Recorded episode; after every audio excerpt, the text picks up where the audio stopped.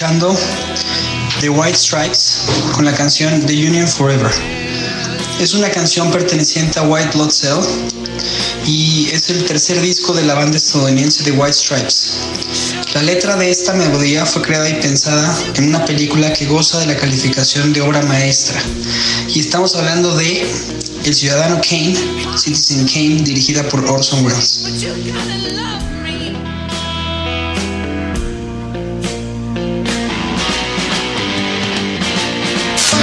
Hacia la locura. Con balsa yo me iré a naufragar.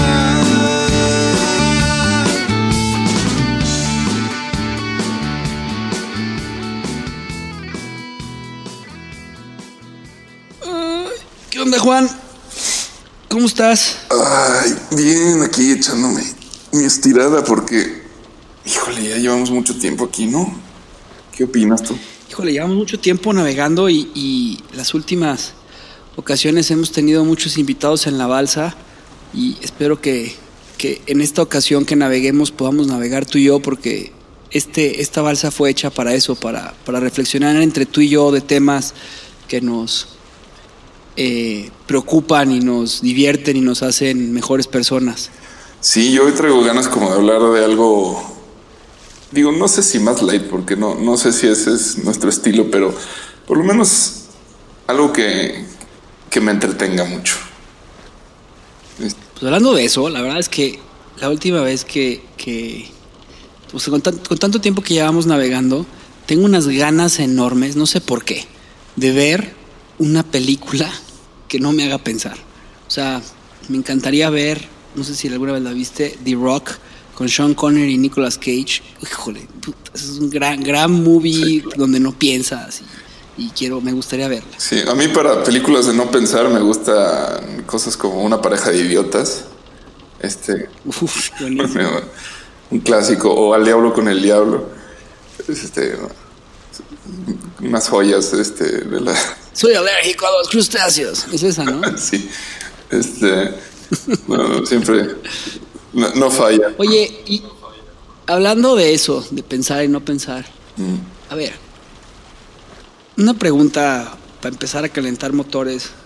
Por cierto, nos- nos- ya no compramos mezcal en la tienda esta donde nos paramos la última vez y hubiera estado bueno. Fíjate que, ¿qué es el arte para ti, Juan? O sea, yo te quiero preguntar eso porque, o sea, hablando de películas, me encantaría saber la verdadera razón por la que pues, tú te convertiste en un director de cine, director de películas. O sea, pero para poder llegar a eso, a mí me gustaría que me explicaras qué es el arte para ti. Ok, pues mira, es una pregunta que creo que es demasiado...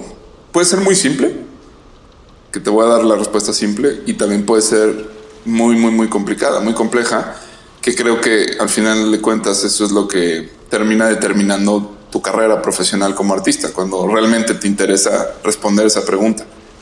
Eh, porque pues el arte es algo abierto, primero que nada, es algo que no es, no hay una definición en la que encaje, eh, porque siempre evoluciona, siempre se transforma.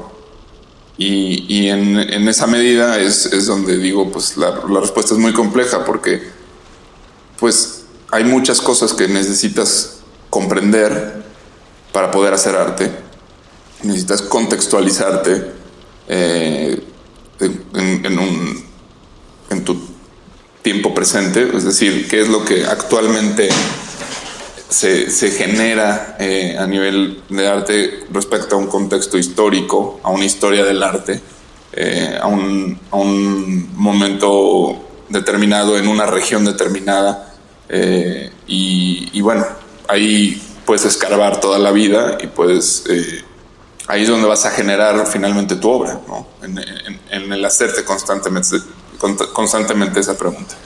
Pero bueno, si nos vamos a lo más básico, a lo más este, general, universal, pues el, ar- el arte siempre estuvo ligado a la belleza, ¿no? A la, de alguna forma al poder expresar la belleza. Y la belleza es algo sumamente subjetivo que con el paso de, del tiempo, pues fuimos descubriendo que no, belleza no es sinónimo de bonito. ¿no? O sea, tenemos ejemplos este, como eh, Goya, ¿no? que, que, dedicó su obra a, la fealdad, a la brutalidad, a, a lo horrible. Y, en, y, eso no lo eh, es algo bellísimo, ¿no? Entonces la, belleza es, es, otro estudio que, pues para eso existe la, estética, ¿no? Pero bueno, es algo que pues si lo podemos capturar de alguna forma, eh, pues es algo que no, nos, produce una experiencia estética. Y esta experiencia estética tiene que ver con algo así como rozar lo sublime. ¿no? Lo sublime es, la experiencia de lo inefable. Es decir, lo que no puedo poner en palabras. ok, a ver, me dejaste igual. Eh, es que es eso. Eh, eh, es, es la, o sea, al final del día es algo. La belleza es el, el, vehículo comunicador de lo inefable, es decir, lo, lo que no es posible poner en palabras. Y de ahí la complejidad en esta definición. El, el, arte se, se trata de transmitir algo en, en, la mayoría de los casos intangible, pero que tiene la capacidad de transformar la vida de las personas, que tiene la capacidad Entonces, de... ¿tú, tú aterrizarías que el arte es, a ver si lo entendí bien, es la capacidad de crear eh, belleza. Sí. Siendo la respuesta de belleza, o sea, todo aquello que se ha creado con belleza, siendo la, siendo la definición de belleza algo totalmente subjetivo y que depende totalmente del punto de vista de, una, de, de, una persona, o sea, es subjetivo, no, no, aunque puedes decir que Charlize Theron es, es, es una belleza, o podrías decir, no sé, que el mar tiene una belleza, pero pues puede haber gente que diga que no, entonces es lo que tú estarías diciendo. Eh, o sea, como que lo, aterrizarlo a una forma menos filosófica y más este, humana, dirías, es crear belleza. En, en términos objetivos, yo diría que sí. Eh, y, se, puede. Realmente, esta es la definición clásica del arte. Pero ahora, en tiempos recientes, eh, de, después de la, de la modernidad, alrededor de los años 60 empiezan a aparecer nuevas definiciones en las que ya no se trata de eso. O sea, aparece el arte conceptual. Por ejemplo, eh, ahí ya no, la, búsqueda ya no es la belleza, sino el, concepto, la capacidad de generar ideas eh, eh, en, en, el espectador. ¿no? En última instancia, sí, yo, yo diría que es, para mí es eso. Para mí es eso. Para mí yo sí aspiro a... Me encanta a, a, Me encanta. A la belleza en el sentido de, de poder, eh, poder crear la ilusión de lo divino a través de la obra. De lo divino me refiero a esa experiencia, experiencia casi religiosa, una experiencia estética que, que te rebase como individuo eh, emocionalmente, mentalmente, espiritualmente, que eh, cuando, cuando una obra logra que esas, esas, esas cuestiones se conecten y te trasciendan como ser humano y, y de, de, repente te hagan sentir como parte de algo más, ahí una obra de arte está cumpliendo su propósito. Pero esa sería mi opinión. Mm, y creo que mucha gente va a estar en desacuerdo con, con lo que acabo de decir porque Pero, el arte se ha convertido en, en, en, otra cosa últimamente y eso también, como te decía, eso también es arte y, y, el arte está en constante movimiento y cambio y por eso es imposible reducirlo a una definición. Fíjate que yo me acuerdo muy bien que tenía un profesor de, de literatura cuando estudiaba en prepa, este, Edmundo Torres, y, y y él, él, él, decía, este, no sé me acuerdo si fue de filosofía o de literatura, no me acuerdo qué, qué, qué clase. Y él decía que el arte es todo aquello que te guste a ti. O sea, y decía, o sea, si, a, si algo le gusta a una persona es arte. Y, y yo no lo entendí, o sea, en ese momento decía, pero ¿cómo? O sea, sí, sí, o sea, ustedes pueden ver una O sea, alguien agarra una lata de, de cerveza, la aplasta, le pone papel, este, la pega y la pone en un cuadro, y si le gusta a alguna persona, se convierte en arte. Y así sencillo lo explicó y, obviamente su, su, significado es mucho más profundo porque al final de cuentas, este, ya pensando en lo que acabas de decir, pues el arte tendría que comunicar algo, ¿no? Para que pueda ser arte. O sea, no, no significa hacer cualquier tontería que, que a veces se ha, se ha, visto, pero, pero tiene que tener como un significado. Entonces, para mí, no necesariamente. el arte... ¿No necesariamente? No, es que justo, por ejemplo, el arte, para mí sí. el arte en la posmodernidad ha buscado no significar como parte de su significación. Así de loco es esto. O sea, eh, el, el, crear una obra que no signifique, una obra que no diga nada. John Cage con, con su pieza de cuatro minutos de silencio. Claro. Es, esto es arte también. Pero ahí el mensaje es otra cosa, ¿no? O sea, siempre, siempre va a comunicar. Sí, al final tienes razón, siempre va a comunicar algo. Pero mmm, quizás eh, esta, esta pregunta es más profunda, ¿no? ¿Qué es comunicar? Y el arte al final de cuentas, creo que el arte conceptual consiste en hacer preguntas.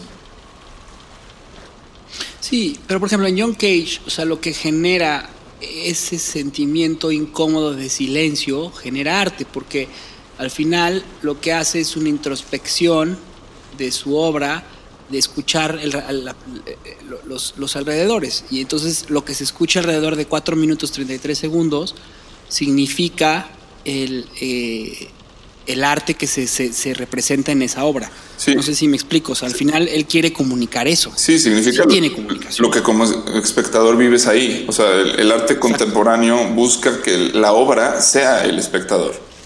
O sea, la obra ya no es el, la pieza en sí, sino es la pieza simplemente va a reflejar la obra que, que ya eres tú. Entonces, en el caso de, de esa pieza, pues eh, está comunicando un mensaje. Al quitarle todo vestigio a la obra, está revelando que una obra, eh, en este caso musical, este, siempre es nueva. Es como, como, como en el concepto más puro de, de Heráclito, ¿no? O sea, un hombre no puede bañarse dos veces en el mismo río porque el río cambia y el hombre cambia. Claro. Entonces, eh, cada, cada, vez que esos cuatro minutos sean experimentados en un teatro, en, un, en, en distintos lugares, la experiencia va a ser completamente distinta y, y va a ser 100% subjetiva. Y la, interpre la, la, la, interpretación o la cantidad de interpretaciones que pueda haber respecto a la pieza va a ser este, tan, tan amplia como el, el número de espectadores que haya tenido. ¿no? Ok. A mí me gusta mucho una frase de un crítico de cine que se llama James Monaco, uh -huh. que dice que eh, el arte tiene una motivación y esa motivación es ser una herramienta para describir el universo y nuestro lugar en él. Si, si hablamos que el arte significa eso, pues lo deja, o sea, eliminas la parte del arte moderno, ¿no? Porque pues, hay arte que no tiene ninguna motivación de describir el universo o lo, que estamos haciendo en este lugar, sino nada más representar algo. Pero al final de cuentas, hasta este, este pop art que, que se ha generado, y pues tiene, sí tiene, sí tiene una motivación. Y, y, y, para mí el arte es cualquier cosa que te genere emoción. O sea, cualquier cosa que genere emoción, yo me quedaría con esa definición de arte. Así como tú, para ti sería cualquier elemento que genere belleza, que puede ser muy subjetivo y como ya lo mencionaste, pues para mí es que genera una emoción. Uh -huh. Sí, no y, sé habrá, qué y habrá quien diga que es que genere pensamiento, ¿no? O sea, y, y, y a lo mejor si, si, eres más cerebral, te va a gustar más el arte contemporáneo, porque pues eso, a eso apunta en la mayoría de los casos, no siempre, también es muy emocional, depende de qué artista estemos hablando. Eh, pero sí, todas estas cosas son este, válidas y, y, como artista pues se, se, busca se busca llegar al espectador desde distintos lugares, ¿no? Y tú como espectador vas a consumir lo que a ti te haga sentido. Pero es válido decir que el arte es crear emociones, es válido decir que el arte es crear ideas y es válido decir o sea, por ejemplo, que el arte es crear A mí que me encanta me encanta cocinar y a ti que te encanta también cocinar y comer y, y hasta cultivar. Este, para ti, ¿el arte culinario la consideras un arte? ¿O la considerarías una técnica? ¿O la considerarías una, este, modus vivendi? ¿Qué lo considerarías? Sí, definitivamente creo que es un arte. Este, Yo también. no cabe dentro de la definición clásica, pero es que ahí también eh, hay que entrar a, a- a pelearnos, ¿no? Porque, eh, o sea, el, el arte moderno, el arte moderno sigue siendo, formando parte de, bueno, es, es meterse en un debate interesante, pero digamos que a partir del el arte contemporáneo, eh, eh, el arte se revela contra sí mismo. Y, entonces ahí podemos considerar, eh, a partir de que se, se le declara la guerra a estos conceptos de las siete, este, eh, las bellas artes, ¿no? Eh, bueno, en realidad seis, o sea, el tema del cine pues ya, ya vino después, este, como, como incluirse dentro de las bellas artes, pero pues estas definiciones las crearon personas hace mucho tiempo cuando el arte no conocía sus límites, no conocía sus fronteras, ¿no? A eso se dedicó la modernidad, a explorar eso. Por eso llegaron las vanguardias eh, y trataron de, de voltear el arte sobre sí mismo para explorarse a sí mismo, eh, llegar a todos los límites que, estos, que, que pudieran y de hecho creo que se alcanzaron esos límites y al alcanzarse esos límites nace el arte contemporáneo, eh, que, que ya va más allá del arte, como, como se le conocía, o sea, este, y empieza a explorar pues nuevos, nuevos formas de, de, hacer, ¿no? Y de convertir objetos normales de la vida diaria en, obras de arte, de, concebir obra, obra de arte sin necesidad de que haya el artista, este, sin necesidad de que exista un- una materialidad, ¿no? Como el performance. Entonces, de- estas cosas pues ya son exploraciones que van mucho más allá de, de las concepciones que se tenían antes este, respecto a las bellas artes. Entonces, definitivamente, pues cabría decir que los- el arte culinario, que el graffiti, que el breakdance y todas estas cosas son formas de arte, que no necesariamente Sí. tienen que ser llamada danza o, eh, o no sé, o sea, este, tienen derecho a existir por sí mismas. Sí, yo por eso creo que el buen arte, o sea, tiene esa capacidad, la capacidad de inspirar y, y provocar que, sea contagioso, o sea, que sea esta farme, esta parte de que tenga esa habilidad de, de envolverte, ¿no? Y, por eso to- todo este arte contemporáneo tiende a hacer eso, porque tiene un llamado, tiene una reflexión, tiene una o no, o no la tiene, como lo dices tú, pero bueno, y, y, y- bueno, es un tema bastante profundo y yo no, no quisiera meterme más, más a eso, sino yo quería tener, entender, o sea, qué es el arte para ti, qué es el arte para mí y que habláramos, o sea, que discutiéramos hoy del cine, porque yo creo que eh, es un tema que, que nos apasiona, que nos gusta, son dos puntos de vista diferentes. No quiero que sea esto una entrevista, sino más bien quiero que esto sea una buena discusión entre dos eh, personas que se tienen mucha estima, que es para lo que sirve este podcast, y que reflexionemos en por qué hacemos y por qué vemos cine. O sea, por qué hacemos tú y por qué veo cine yo. No, y, y ¿no? tú lo haces, o sea, y al final de cuentas, ¿qué nos unió, Javi? Pues el cine. Sí, claro. Ok. Y entonces, a ver, la- la- porque ese es algo que siempre me ha... O sea, me acuerdo mucho que cuando ibas a Blockbuster a rentar películas en su momento, pasabas por todas las secciones de cine, ¿no? Y pasabas por las cine thrillers, cine acción, cine terror, cine comedia. Y había un pasillito, me acuerdo, perfecti- perfecto, perfectísimo, antes de llegar a la caja, que decía cine de arte, ¿no? Ah, Y yo me acuerdo que siempre iba cuando rentaba una película y, y- y rentaba una película de cine arte. ¿Por qué? Pues porque eh, todo esto nació cuando entré a la universidad y por un muy buen amigo que es Mario Barona, me introdujo a este cine de arte. Eh, a mí el cine como tal, pues mira, la primera vez que yo vi cine este, fue cuando vi la película de Robin Hood de Disney. Y desde ahí me enamoré de las películas. Y después cuando vi por primera vez a un hombre volar y, y ponerse el traje de mi superhéroe favorito que, y, y actuar como actuó Christopher Reeve en Superman, pues hizo que para mí el cine se convirtiera en la mayor expresión de la imaginación a través de una, de una, o sea, lo que se podía lograr a través del cine para mí fue impresionante. Y cuando eh, llego a, final a la universidad, más o menos a inicios de la universidad, eh, este, mi amigo, un amigo me, empieza a meter al, cine de arte y este pues empieza, empieza todo este tema de, películas, eh, los siete samuráis, este, eh, el rojo, blanco y, creo que es azul. y azul, el piano, el ciudadano Kane, los perros de reserva, eh, Reserve Dogs, ¿no? O sea, todo esto, o sea, que ahí entraban. Y yo me acuerdo que cuando, o sea, cuando me decían, vea, vamos a ver una película y réntate esta, pues yo me iba el fin de semana y, obviamente Mario tenía muchas películas de esas que luego yo compré y ahora las tengo, pero mucho de eso es que yo iba al, Blockbuster y mejor que eran los fines de semana cuando regresaba de México a, León para ver una película y ponía, pues sí compraba, rentaba dos light y rentaba una de cine de arte. Y entonces pero siempre me preguntaba, ¿qué diferencia hay entre el cine de arte? Y lo que yo veía es que muchas de las películas pues, tenían un mensaje mucho más profundo que lo que estaba queriendo decir. Y, por ejemplo, a mucha gente no le gustaba porque decía que era un cine muy lento. Pero, o sea, a mí me encantaría que dijéramos cuál es la diferencia entre cine de arte. Si para ti el cine de arte es lento, ¿qué significa que sea lento una película? Porque, pues, o sea, no sé, o sea, la, última película de Avengers que dura dos horas, el inicio es lento, cabrón. Entonces, o sea, como que es una perspectiva y es un cine 100% comercial que se metió muchísimo dinero y no tiene mucho, o sea, no tiene mucho, pues en este, en este intento de, de, dar un mensaje de película comercial, pues la gente dice, no, yo quería acción, pero tenían que dejar una idea. Entonces, ¿qué es esta parte de lento, cabrón? ¿Qué es cine de arte? ¿Y qué es cine comercial? Y, o sea, ¿cómo lo diferencias? ya explicaste, ¿no? Que es cine de arte.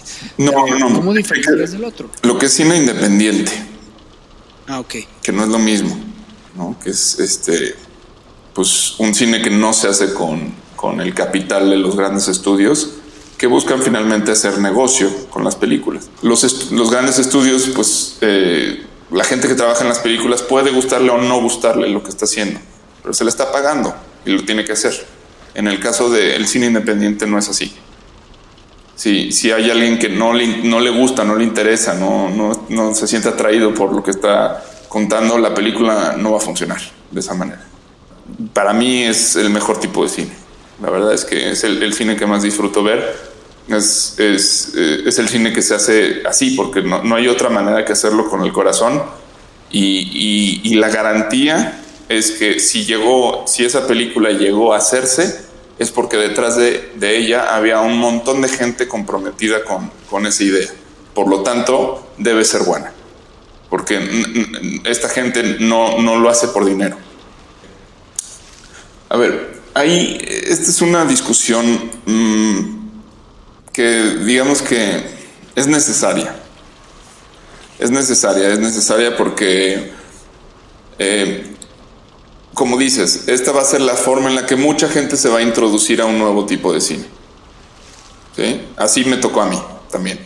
O sea, cuando eh, yo iba a Blockbuster, justamente, me, acabo de acordar, y ahí fue como yo me, me enamoré y conocí la primera película que me cautivó, este, más allá de lo que ya conocía como te dije, a mí me gustaba mucho Una pareja de idiotas, me encantaba El diablo con el diablo, me gustaba este, La espada en la piedra, mi película favorita de... de Uf, claro, de Disney.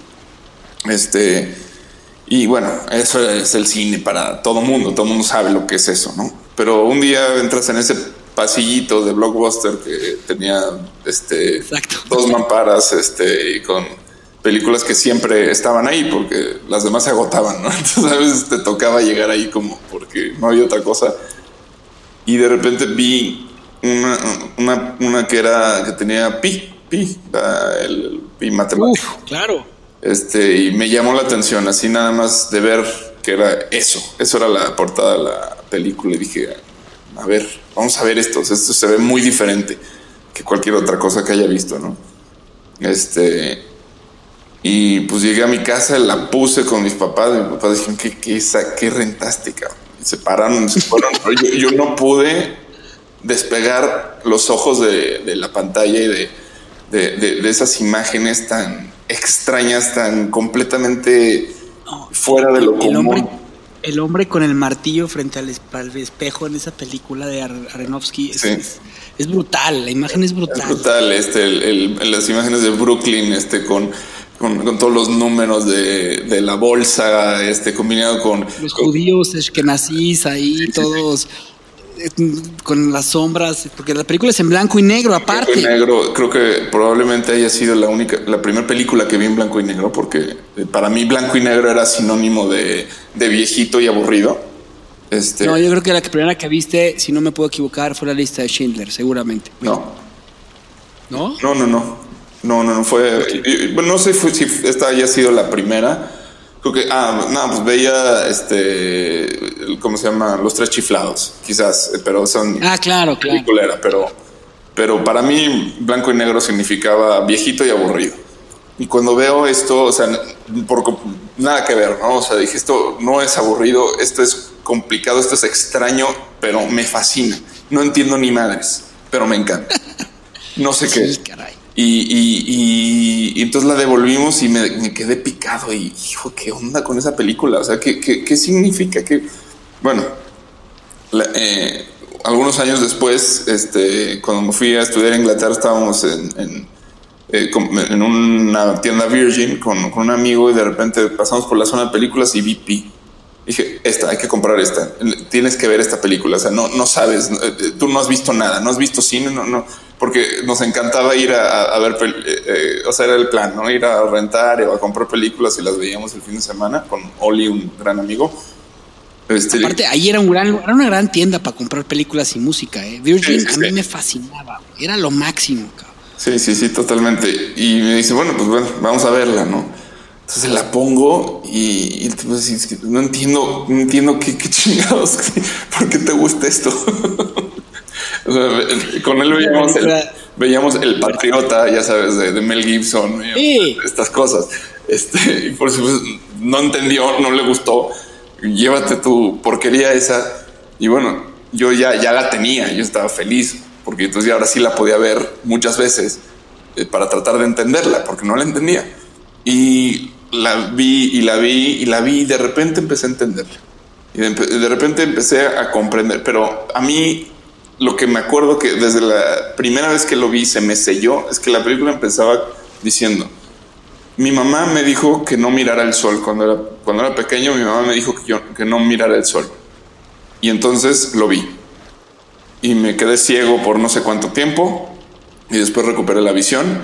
Y después ya le dan esos ataques de, mentales en los que eh, jaquecas, en las que se golpea la cabeza y todo este asunto. Y, bueno, ya este tema perturbador.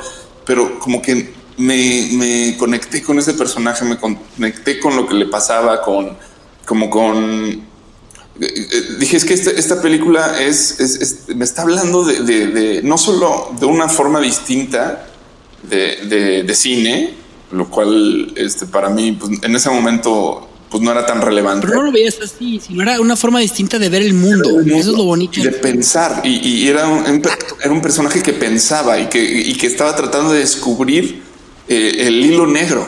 El eh, de eso se trataba, de eso se trata Pi. O sea, de un personaje que quiere descubrir a Dios a través de una fórmula matemática y, y Crearon los judíos, claro. que, que no, al final los judíos se la roban, se la quieren robar. Pero, o sea, porque nadie la tiene, ¿no? Que es encontrar el patrón de pi. Y, y bueno, no sé, o sea, empecé a investigar y qué onda con esto. Y realmente pi no tiene, ¿cuántos números se conocen de pi?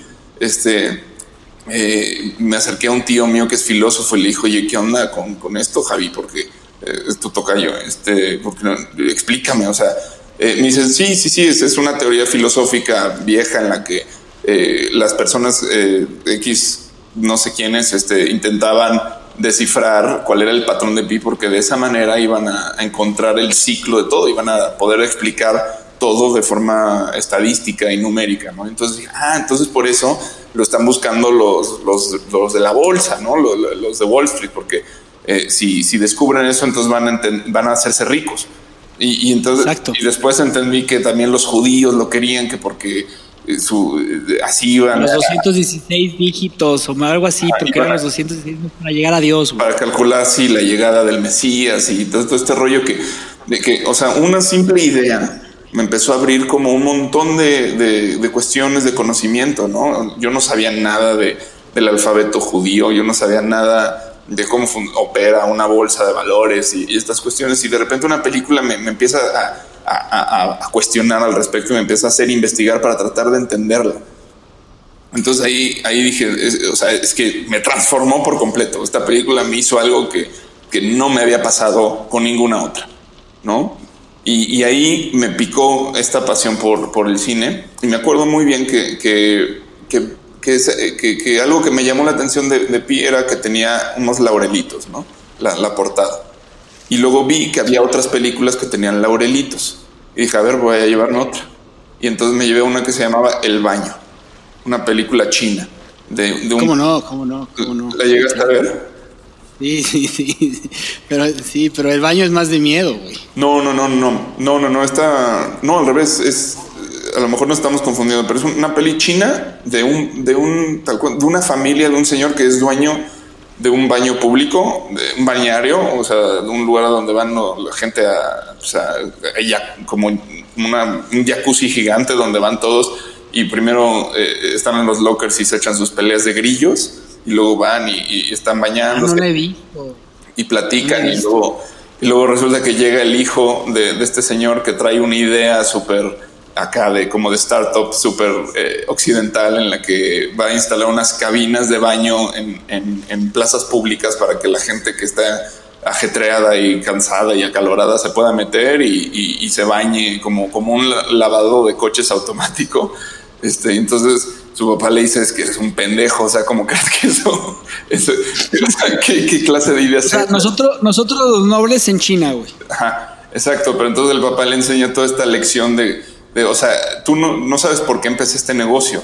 Entonces le explica, es que nosotros cuando éramos, eh, cuando yo era chico vivíamos en este lugar donde no había agua y entonces recolectábamos el agua de una forma súper este, extraña en la que íbamos prácticamente juntando gota a gota eh, el agua hasta que al final podíamos juntar una, una tina y entonces a las niñas que, que iban a cruzar, digamos, la pues de la niñez a, la adolescencia y, y, cuando dejaban de ser, bueno, cuando, tenían su primera menstruación, este, les daban un baño, que era una manera como de sagrada de, de, de, de que pasaran, como un ritual de paso, ¿no?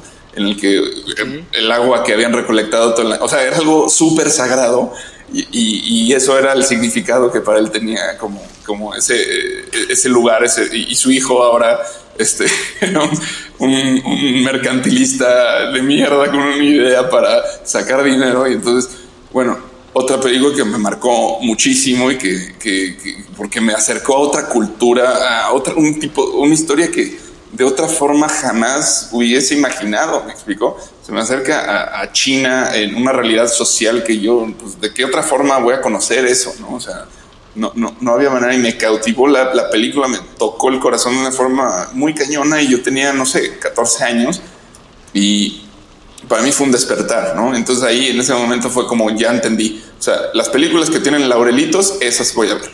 Entonces ya cada, vez, entonces eh, Memorias de Antonia, otra película que me, me, encantó y que entonces ya le regalaba a mis papás películas, pero para verlas yo. Este, okay. Eh, y, y, de esa forma como que fui enamorándome y enamorándome.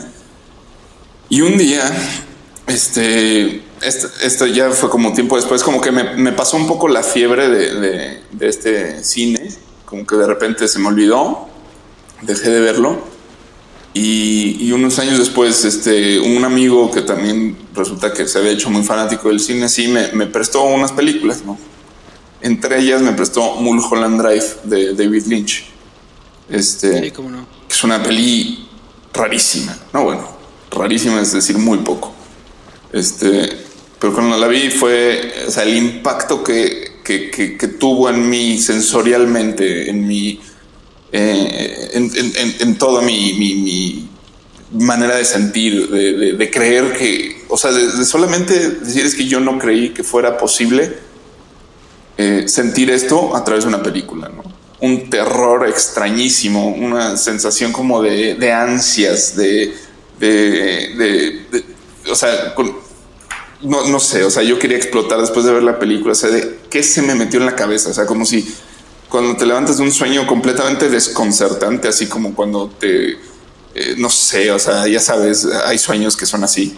Este fue exactamente esa experiencia, pero dices, bueno, ¿cómo es posible que haya, alguien haya traducido un sueño eh, y que haya podido agarrar esa materia extraña y la haya convertido en esto que me lo puso y, yo estoy teniendo esa experiencia alucinatoria, completamente enajenante que me, tuvo varios días así como que no, no me hablen, no, no, no, no quiero saber de, de, ustedes. estoy en, en, este momento de, en el que se me abrió algo adentro, me, no sé qué es, necesito descubrirlo. Y, y, en eso pues me, la pasé buscando en internet, ¿no? A ver, ¿quién me explica, por favor, Mulholland Drive? Necesito entender qué, qué, pasó, qué es esta película, ¿no? Puras este, críticas así de, bueno, Mulholland Drive es una película este, de, de, rasgos muy mamadas intelectuales este, que no, no me decían absolutamente nada. Este, otros que la criticaban por esto y así. O sea, ahí descubrí lo que era la crítica cinematográfica eh, comercial, digamos, lo que ves en periódicos, lo que ves en blogs y así. Y realmente, bueno, actualmente no sé cómo sea, hace mucho no, no leo crítica, pero me pareció pésima porque no me, no me ayudó, no me dio ninguna respuesta, no me, no me sirvió para tranquilizar mi, mi, este, pues este, sentimiento de estar tan desconcertado y tan fascinado a la vez, ¿no? Eh, le pedía al Chango Pons, a, Christian Jan, a la gente que sabía de cine de León, a este eh, Horner, a varias personas que, saben de cine, le dije, por favor, o sea, ¿qué, qué, de qué se trata esa película? O sea, ¿por qué?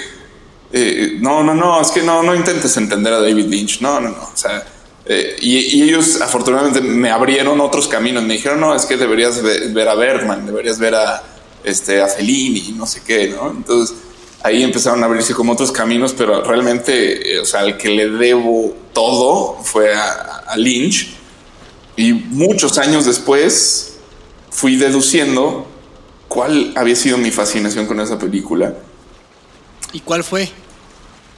Yo creo que, que es, una, es una peli que no se trata de una historia, primero que nada, ¿no? Porque una de las cosas que, que, pasa cuando ves una peli es que quieres... Una de las preguntas... Eh, a ver, siento que hay preguntas que normalmente la gente se hace respecto a las películas o cosas que se dice respecto a las películas que en realidad no ayuda a crecer el criterio respecto al cine. Eh, y, a, aspirar a ver mejores cosas. Una de ellas es, no entendí. Como, como si las películas fuesen algo para ser entendidas. ¿sí? Eh, la vida no está hecha para ser entendida, está hecha para ser vivida, ¿no? Y el tema aquí es que esta película es un poco como la vida. Este no, no, no, no, no se trata de entenderla, se trata de, vivirla. Eh, entonces eso, fue una, de las cosas. Paréntesis. No te escucho, Javi. Ok. Este, entonces,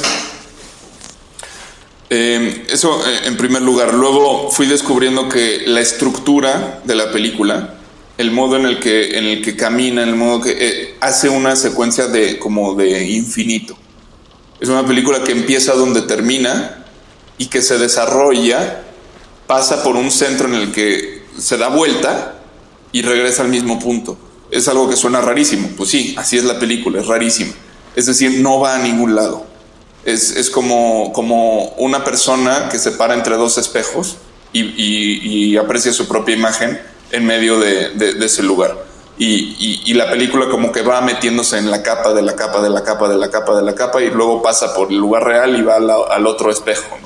Entonces es una, una, estructura muy rara, algo que, nunca, no estás acostumbrado a que una película te cuente las, las distintas formas de percibir la realidad. Eh, o una forma distinta de percibir la realidad, en una experiencia como de sueño. ¿no? Entonces, esa es otra, otra de las cosas que, claro, al momento en que lo aterrizo digo, es eso me resultó fascinante, obviamente. Y la otra cosa es que la película se trata sobre el manejo de, la tensión.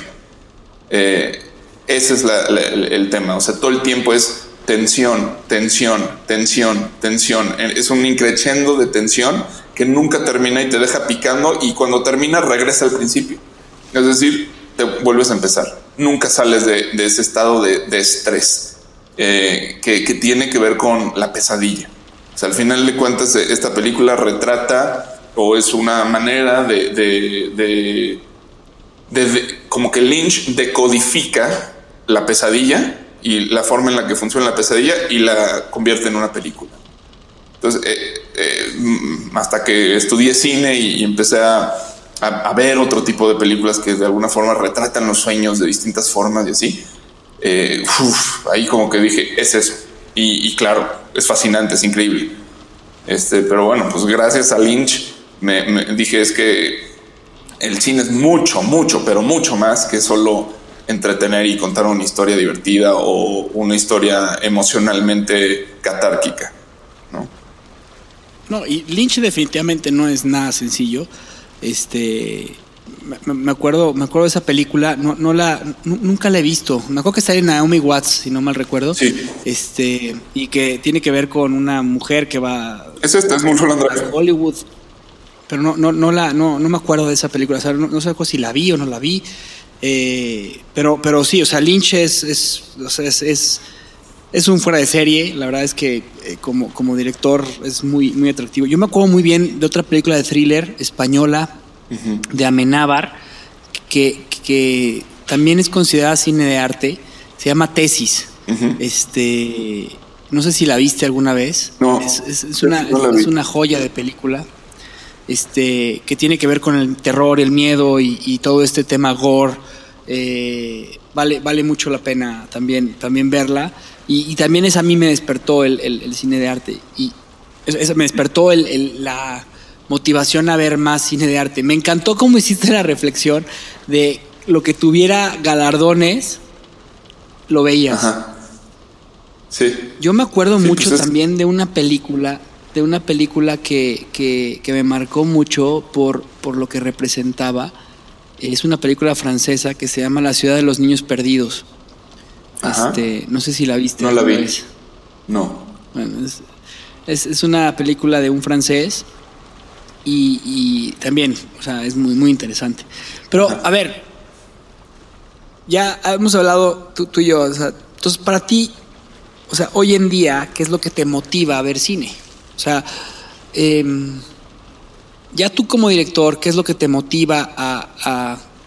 ya no vas a, a, Blockbuster y rentas una película, ya no vas a, a, este, ya no te la regalan. O sea, ¿qué te motiva a ver una película? ¿Qué es lo que te motiva a ti este, para escoger el cine? O sea, ¿qué es lo que te gusta? Uf, pues es una pregunta... Mm, pues no sé, mira, realmente yo, en primer lugar, en primer lugar, no me considero un cinéfilo.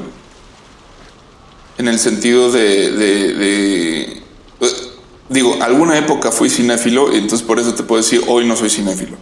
O sea, no, no estoy ahí, o sea, de hecho, mi, mi conocimiento en cuanto a la cantidad de, de, actores que hay es, es, es, muy básica. No me memorizo el nombre de los fotógrafos, de los editores, de los este, eh, productores, eh, demás. Me memorizo generalmente los directores, porque pues ese es el autor, ¿no? Eh, por lo general.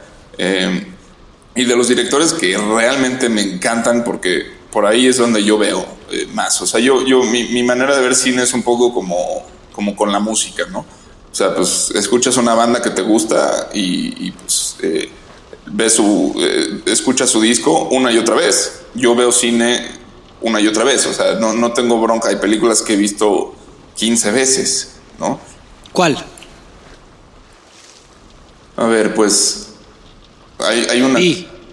Pi la he visto muchas veces, sí. Este, otra que me encanta y que, hubo una época en la que me clavé y la veía, no sé, o sea, cada rato la veía, era la de Deathman de Jim Jarmusch, que es una, probablemente, creo que está en, sí, está, está en mi top 5 este eh, Vértigo de Alfred Hitchcock, eh, hay pelis que, por alguna razón son especiales y que te gustan tanto y que sientes que hay tanto que extraer de ellas eh, que, pues las puedes ver y ver y ver y ver y cada vez les descubres algo nuevo y siempre es, es, es un disfrute, ¿no?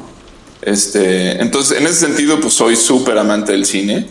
Eh, el espejo de Andrei Tarkovsky es otra que, he visto muchas veces. Este, Pero eh, no, no, estoy como ahí en, la, en el asunto de, checar revistas de, qué, es lo que hay hoy, qué es lo que viene y así estas cuestiones. No, para nada, ¿no? Este, o sea, sí soy un amante del cine, sí me encanta, me ultrafascina y te puedo ver este, toda clase de películas. Me encanta Will Ferrell, me encanta Steve Carell, pero también me encanta eh, Bergman, me encanta lo que hagan, este, lo, que sucede en Irán, lo que se haga en Turquía, lo que se haga en este, Dinamarca, en Suecia, en Corea, en Japón. O sea, trato de o sea, no, no me limito, digamos, a, al cine de una región o al cine de una época. Me encanta revisar lo que se hizo en los 60, lo que se hizo en los años 30, en los años 20, este, en años 50, etcétera. México, me encanta el cine mexicano de la época, de oro, me encanta el cine independiente de México, este, el cine argentino. Eh, yo voy guiándome por, por, los autores que me gustan y lo que recomiendan estos autores o las influencias que tengan estos autores, ¿no? Entonces, eh, un poco es como mi relación con la música, o sea, pues, ¿te gusta Metallica? Bueno, ¿qué, ¿qué, le gusta Metallica, no? Este, no, pues que Black Sabbath, ok, ¿me gusta o no me gusta? No, pues sí, ok, le das por ahí o igual y no te gusta, ¿no? Entonces, eh, es así, básicamente me guío por el director o por los directores y es como y ahí sí, cuando ya me gusta un director, estoy esperando lo que va a sacar, ¿no? Como con las bandas. Ok. Entonces, el cine que te guía va por, pero tienes que tener como una fuente de inspiración. O sea, por ejemplo, a mí, eh, película de los últimos tiempos que me ha marcado muchísimo y que me ha dejado reflexionando mucho y que me fascina, es de mis películas favoritas, es Interstellar. Es una de las películas, y la he mencionado aquí en, la barca, en la balsa, y, lo que no la nace me parece espectacular. O sea, es un cine que te transforma, que te deja pensando, que te, que te intriga y que te busca y te lleva a investigar, este, que muchos amigos te dicen es una fumadota y o sea, al final de cuentas no me interesa lo que piensen los demás, me interesa lo que yo, lo que me generó con eso, ¿no? Y me acuerdo la primera vez que vi a Nolan, ¿no? La, primera vez que, que, vi Memento, este, me acuerdo que, ver cómo, cómo, cómo, la película iba atrás para adelante y todo lo que significaba, este, fue, fue espectacular, o sea, fue, fue increíble ver una película así. Eh, este, ver... Eh, ver, ver el cine español también me, me, ha gustado bastante. Eh, el, cine mexicano, por ejemplo, la primera película de cine mexicano que vi eh, ya fuera del cine de oro este, fue la de Cielo Rojo, o, Octubre Rojo, Cielo Rojo. Que tiene que ver con el Cielo Rojo, ¿no? Con el, con el movimiento del 68. Me acuerdo que tenía 18 años, 19 años, y, que explicaba toda esta trama de lo que sucedió en Tlatelolco. Me pareció, me, gustó muchísimo. Entonces, para mí el cine, o sea, a mí sí me gusta ver películas que entretienen y que no te dejan, o sea, que no tienes por qué pensar, como este. Eh, pues, eh, Con Air de Nicolas Cage, por ejemplo. Que no tienes que pensar pero también están las películas que piensas y que te dejan pensando, como Pi, ya lo dijiste, o como. Eh, este, no, pues hay muchísimas. Pero el, cine de arte, siempre he tenido yo la duda de qué es la diferencia entre el cine de arte, el cine independiente, el cine eh, de autor, que también es otra cosa que se, se, menciona mucho. O sea, ¿cuáles son las diferencias entre eso y. y, por lógica y por, por por, desmenuzarlo, pues sé que el cine comercial es todo aquel que eh, pues funciona para un público en específico que tiene una trama específica porque es comercial, o sea, y entonces Te voy a explicar. hacia allá eso sería el cine comercial, ¿no? Sí, mira, te voy a explicar. La, la realidad es que eh, existe una diferencia muy, muy clara eh, respecto a, a lo que es el, un- un- el- el cine del modo de representación institucional, MRI, y el resto del cine. ¿Ok? Eso en primer lugar. El modo de representación institucional es algo que creó David Wark Griffith, que fue el padre del cine americano. Griffith, junto con Chaplin, fundaron United Artists hace muchísimos años, cuando esto empezaba.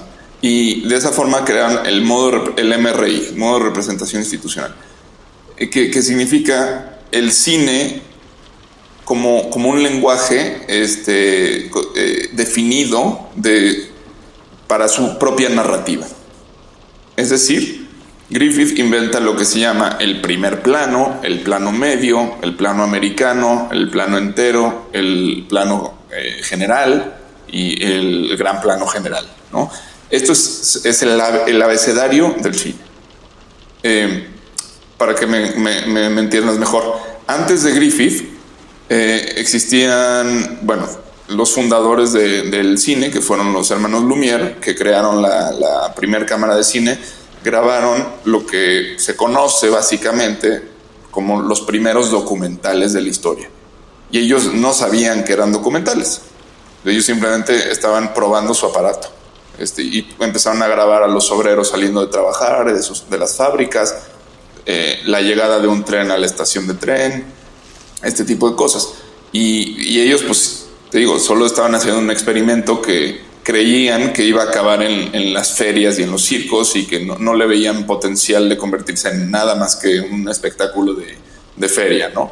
Y bueno, eh, la famosa eh, proyección dentro de- del café en el que todo mundo sale corriendo, ¿no? Con la llegada del tren, es, es- es el inicio del cine.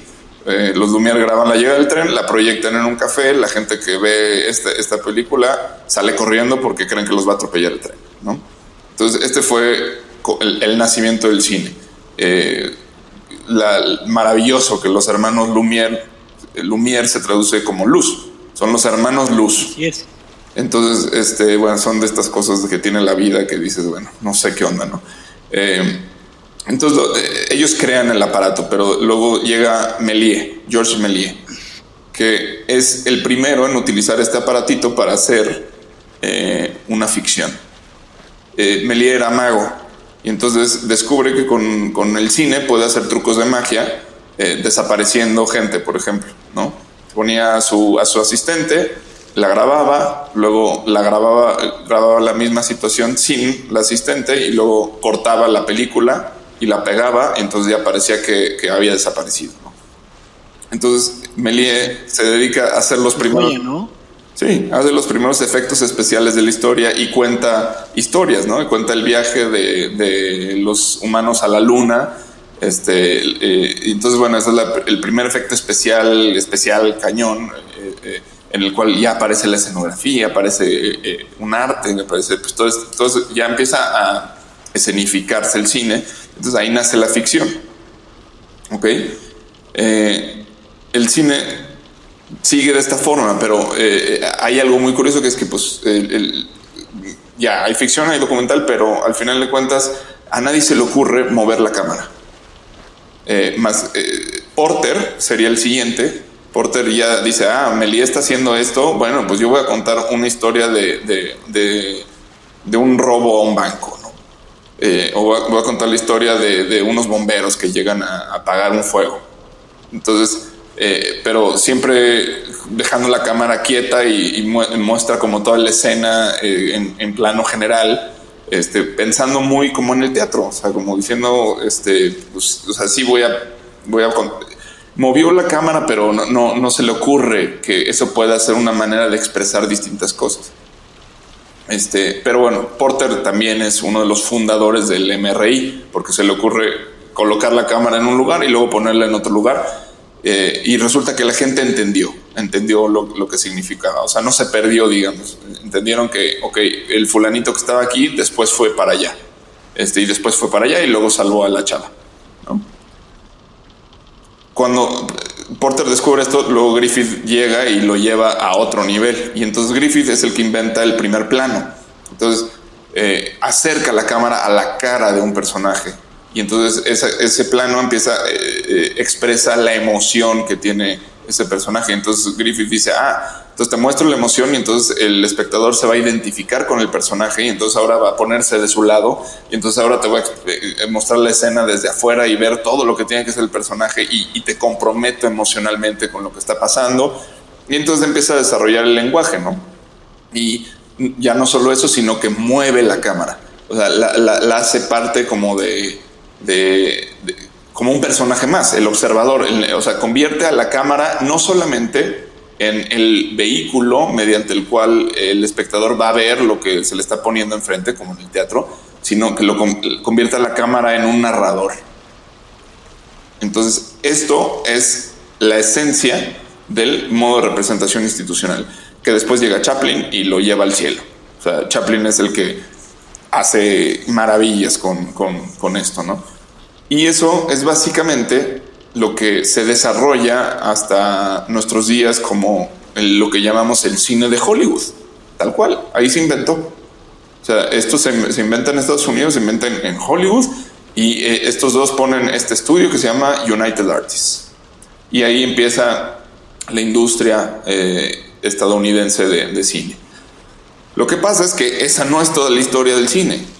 ¿no? A, la par de que esto sucedía, pues en Rusia aparece un personaje llamado Sergei Einstein, aparece Siga Bertov, este, que son dos, dos cineastas rusos muy distintos entre ellos, que empiezan a usar la cámara y el, y el montaje, la edición, de forma muy distinta al MRI.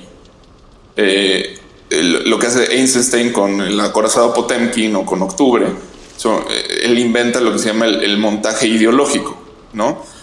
Eh, empieza a cortar la película y la deshace, ¿no? Entonces eh, empieza a meter como muchas escenas este, sucediendo simultáneamente, eh, revuelve a la cabeza del espectador, te genera sensaciones de asco, te muestra el primer plano de una carne echándose a perder, después a, los personajes comiéndosela, después tropas que vienen. Eh, entonces es un cine mucho más dinámico, confuso, pero eh, eh, en, la, que también te muestra, por ejemplo, la yuxtaposición de imágenes, ¿no? Te muestra un pavo real eh, encima de, las tropas, este, de las tropas de los zares, ¿no? Bueno, Eisenstein era, era un, un, comunista, este, y su cine era pues de propaganda.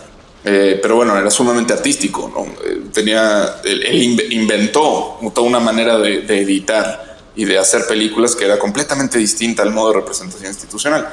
Y eh, bueno, eso pasó en Rusia, que fue lo, como lo, lo, el, el, hito más grande de lo que ocurrió, que fue distinto al MRI.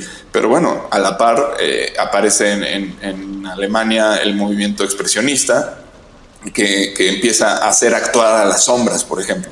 No todo se trata de la luz y de los personajes y de los héroes, sino que también las sombras y lo que ocurre en la noche y en la oscuridad y y, todo este asunto gótico eh, romántico, el romanticismo, este, lo, lo llevan y lo, lo, llevan al cine y se puede pues, casi que decir que el, género del terror, el género este, del policial negro nace, nace en Alemania. Eh, en, en, Francia eh, tienes otra oleada completamente que es el impresionismo, que tiene que ver con el flujo y el movimiento de la cámara y la danza como de la cámara con, con los espectadores y la relación con el agua y, el, que se pierda el eje de la cámara. Con el eje me refiero al, al horizonte, ¿no? que es algo muy estable en el modo de representación institucional, el tener siempre el horizonte eh, plano, eh, el horizonte eh, encuadrado de una manera en la que quede en el, primer tercio de, de, de los puntos áureos esa es la manera en la que se componía. En, en, o sea, es todo muy correcto en el modo de representación institucional. Y en, en Francia, pues ocurre otra cosa, que es este, el movimiento, ¿no? El, el, el perder el horizonte. O sea, que, que, no haya horizonte, el flujo. Entonces, e, esto, esto era pues el, impresionismo, ¿no? Que, lo tenemos en, en, personajes como Jean Vigo o como Renoir, el hijo de, del pintor, este, Jean Renoir, o bueno, eh, Abel Gans, por ejemplo. Este, entonces aparecen otras corrientes muy, muy, muy, muy distintas que, expresan de otra forma por completo, que significan de otra forma este, que, el modo de representación institucional. entonces, en Europa y en, no solo en Europa, en Oriente, por ejemplo, aparece eh, Akira Kurosawa, aparece eh, Yasuhiro Ozu, aparece Kenji Misoguchi, estos cineastas que hacen otro tipo de narrativa por completa, completamente distinto. Intentan eh, Yo me acuerdo, perdón que te interrumpa ahí, pero me acuerdo la primera vez que vi una película de Akira Kurosawa que fue eh, Los Siete Samuráis. Em, me voló los sesos. O sea, una película, si no mal recuerdo, es de 1954 o 52. Y que cuenta la historia de siete héroes que a la vez no son tan héroes, pero es una película, tiene una, creo que dura como si no me recuerdo, dos horas. Y, la forma en cómo en como tomaba los primeros planos de, la, de los actores y, contaba la historia de cómo salvaban estos samuráis eh, por, por, todo el tema del imperio. O sea, es, es fascinante. O sea, es, una, es una película que si no, si no han tenido la oportunidad de verla, o sea, vale la pena, vale la pena verla. O sea, después creo que se adaptó en, en Estados Unidos por Los Siete Magníficos y después el mismo Quentin Tarantino se basa en, en, eh, en, su última película, eh, el western este que hace Los Siete Magníficos, ¿no? ¿cómo se llama? En inglés español. Exactamente, lo, lo, lo, basa en, esta de Kurosawa, que de, de, Kurosawa y además en unos cómics que, que, tienen que ver con eso, pero eso es una joya de película. Aquí, o sea, este, Kurosawa y además tiene varias películas, o sea, no, no, bueno, es, uno de los más grandes cineastas de la historia, sin, sin duda. Pero justo, el, el, tema aquí es que en Europa y en Occidente, en Oriente, perdón, eh, en, Latinoamérica, eh, digo, tenemos cantidad de ejemplos de cine, ¿no? Entonces, de entrada, lo que se llama cine de arte es, es, es, una especie de discriminación. Es decir, cine de arte es todo lo que no es Hollywood. Hollywood es el MRI. Y lo que de, de pronto puede entrar a, a, ser considerado como, como cine de arte es, son las películas extranjeras hechas de alguna u otra forma con MRI. Bajo presupuesto. No, no, ah, no, con el MRI.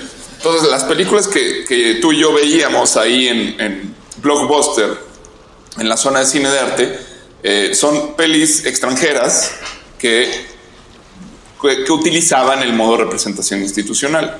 Y a veces, eh, pues las grandes películas que aunque no usaran ese modo de representación institucional, pues tenían de alguna forma, estaban acreditadas por la crítica como para, eh, diciendo que valía la pena verlas, ¿no?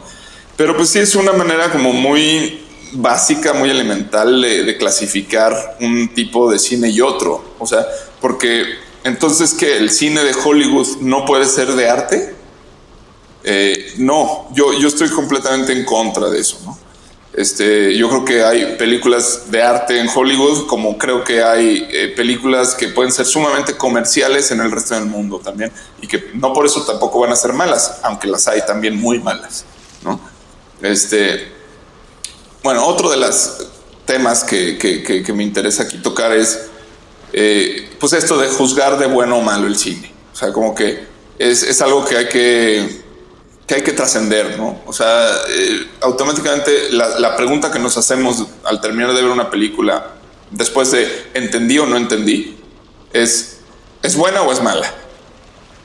¿Ok? Eh, esto, esto daña nuestra propia capacidad de, crecer como espectadores porque no estamos, no estamos haciéndonos las preguntas que valen la pena. ¿no? Eh, la película no se puede juzgar por buena o mala, o sea, eh, hay, que, hay que digerir mejor las películas, hay que procesarlas. es como cuando te alimentas de algo que nuevo, un sabor nuevo, este, pues de entrada no, no puedes saber si te gusta o no te gusta. Eh, es extraño. Yo ahí estoy, ahí estoy de acuerdo. Perdón, perdón por interrumpirte, pero es que yo ahí estoy de acuerdo. O sea, a mí cuando me preguntan ¿qué, por, qué, ¿por qué ves una película? Y pues la, la, la respuesta rápida, pues, totalmente nata o, o, o totalmente eh, inconsciente va a ser pues por entretenerme, ¿no? Porque eso es lo que creemos que es el cine. Pero la verdadera razón por la que ves una película es eh, muchas veces es para salir de tu realidad, para entrar a otra, a una ficción, ¿no? Entonces, si, si tú ves una película es para salir de tu realidad, eh, eh, entonces, ¿qué tiene que hacer esa película? Y es lo que tienes que ver en las películas. Y yo mucho de lo que hago cuando veo una película es preguntarme qué me quiere decir el que está atrás de la cámara, el que está dirigiendo. Entonces, como bien dices tú, una película puede ser buena o mala, pero depende desde el punto de vista con que se mire, porque todo tiene, todo es, todo es subjetivo.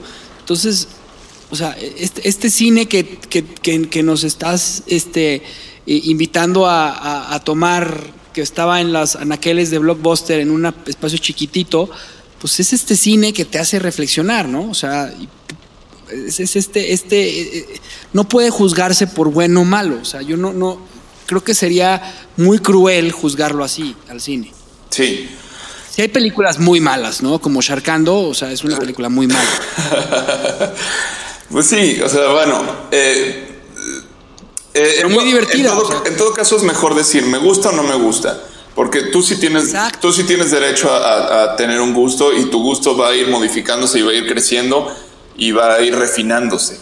Pero, pero eh, decir que algo es bueno o es malo, este, pues creo que más vale no, no estar este, tan clavados en ese tema.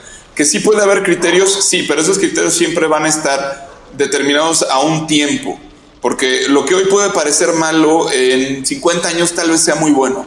Lo que hoy puede parecer bueno, a lo mejor el año que entra ya es irrelevante. Entonces, nunca puedes este, eh, meter algo en esa categoría. Puedes juzgarlo, sí, eh, hay jueces que tienen que calificar las películas en los festivales, hay críticos que tienen que dar una nota de, calificación a las películas. Eh, es algo que va a pasar, obviamente, pero eh, como espectador no es la mejor forma de, de acercarte al cine, ¿no? Entonces, eh, también la categoría es de arte o es comercial, pésimo, pésimo. O sea, eh, es lo que te estoy diciendo ahorita, ¿no? No, no, no, no hay por qué abrirlo de esa forma. Y si vamos a hacer una distinción, empecemos a entender desde dónde se debe hacer la distinción.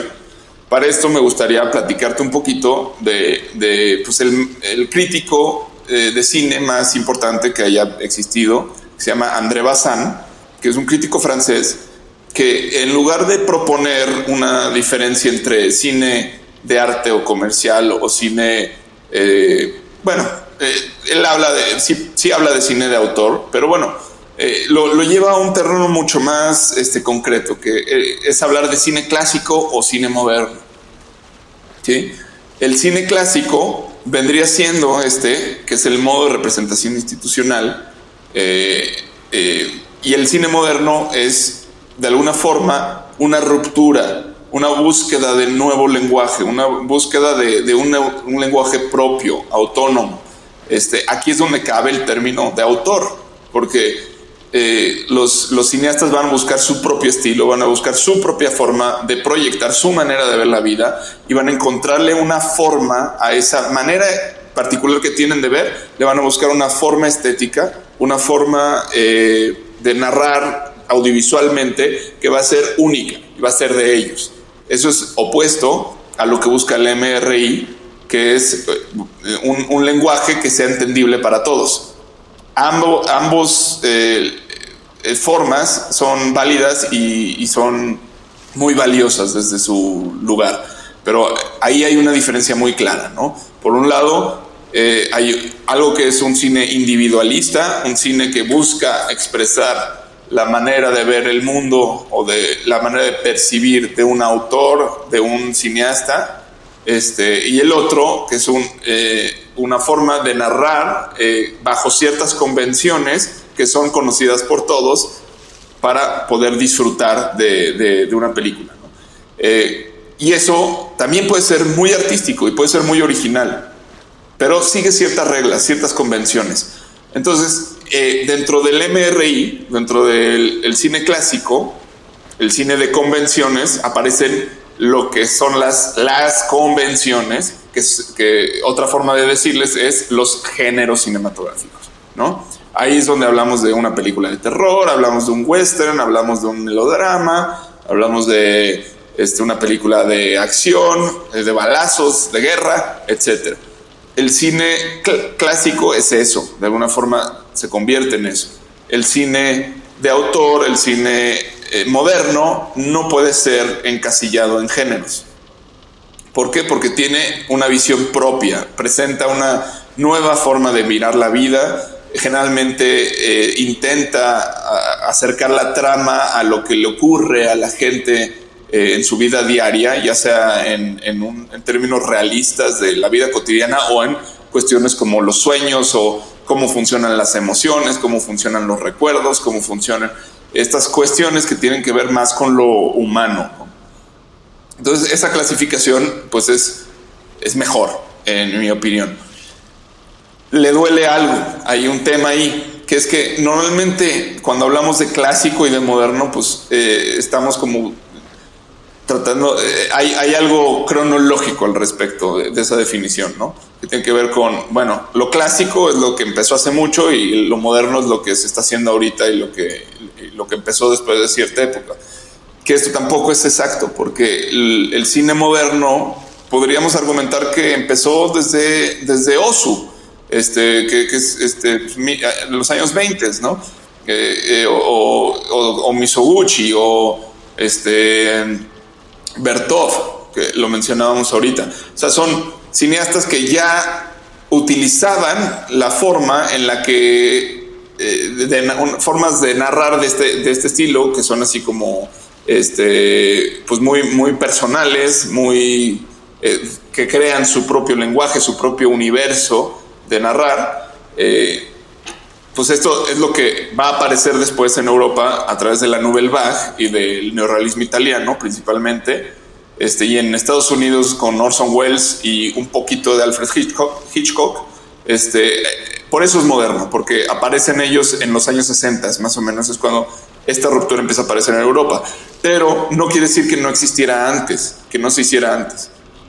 Eh, entonces, tampoco es tan exacto. Y hay algunas cosas como que dices, bueno, bueno, primero, ¿qué es, ¿qué es el cine moderno? ¿Qué es lo que hace una película moderna? ¿Qué es lo que hace una película clásica? ¿Y en qué momentos empiezan a diferenciar una de la otra? Pues esto no es claro. Esto no es claro porque siempre existió el cine moderno y porque hasta la fecha sigue existiendo el cine clásico. Entonces, no, no, es como que una forma trascienda la otra. No es como un, avance cronológico, sino que simplemente eh, estos dos tipos de cine están expresando cosas desde lugares distintos. Ahí es donde aparece eh, una nueva forma, que es a mí la que me parece más adecuada para diferenciar este, como dos clases de cine completamente distintas, que ya se libera del tema de, de una línea cronológica y se libera del tema de, si la película fue hecha para hacer negocio o por la pasión de un cineasta, se libera del factor económico que pueda tener una peli, o sea, deja de juzgar el cine a partir de estas cuestiones, de que si, si es porque es un negocio o porque es un proyecto apasionado de alguien que... Eh, no, eso ya deja de importar. O sea, lo que importa es el lenguaje que utiliza y la, la manera en la que habla la película, la manera en que se comunica la película. Y este, esta diferencia la hace Gilles Deleuze, que es este filósofo francés del cual hemos hablado, que plantea básicamente que existe dos, dos corrientes este, muy claras en las cuales se divide toda la historia del cine, que es el cine de la imagen movimiento y el cine de la imagen tiempo. Básicamente es esto. Eh, en lugar de hablar él de MRI o de cine clásico, va a decir, no, es un cine de movimiento, es un cine que, trata de, narrar pues todas las, todo lo que tenga que ver con el, espacio, con, con, con básicamente una situación que debe ser transformada en una nueva situación. Situación, acción, situación eh, cambiada. Es decir, el cine de movimiento va a buscar plantear un problema al inicio, va el cuerpo de la película se va a tratar de resolver ese problema y al final de la película se va a presentar una resolución de ese problema. Es el guion clásico, es este, la narrativa clásica del cine, pero eh, él ahí va a empezar a desmenuzar y va a decir, bueno, es que el cine de movimiento está hecho por, primeramente, la acción, ¿no? Eh, que es esto que acabo de explicar. Pero después viene la afección. La afección es que el cine también narra emociones, narra personajes, narra mundos internos, ¿no? Eh, dentro de, ese universo. Nosotros nos comprometemos con la acción de un personaje porque sabemos cómo se siente. Esto era lo que Griffith descubre cuando, cuando muestra el primer plano. O sea, ya la película se vuelve interesante porque yo ya sé cómo siente ese, ese personaje porque ya lo vi sentir y ya sentí con él en el momento en que me mostraste el, primer plano. ¿no? Entonces, eh, hacemos un viaje no solamente espacial, sino emocional y pasamos de un estado a un nuevo estado. Después aparece también la pulsión, ¿no? la imagen pulsión que que también pertenece al, cine de, movimiento, que es cuando un personaje actúa más allá de su control, este, cuando, actúa por impulso, actúa porque, por condicionamiento, ¿no? Y entonces aquí este, aparece una rama de, cineastas eh, modernos que en realidad son de la imagen movimiento. O sea, no, no, e, eran más clásicos de lo que pensábamos. El tema es que eh, estaban narrando una forma distinta de operar de un personaje, pero seguía encuadrado en un, en un cine de acción, es decir, de una situación que debe ser cambiada.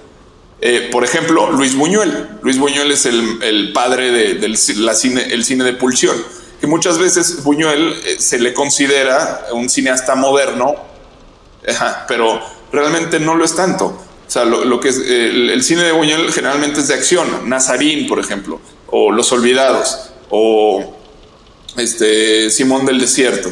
Eh, estas películas son, son, son películas de acción, o sea, hay una situación, eh, viene una acción y, al final un nuevo estado.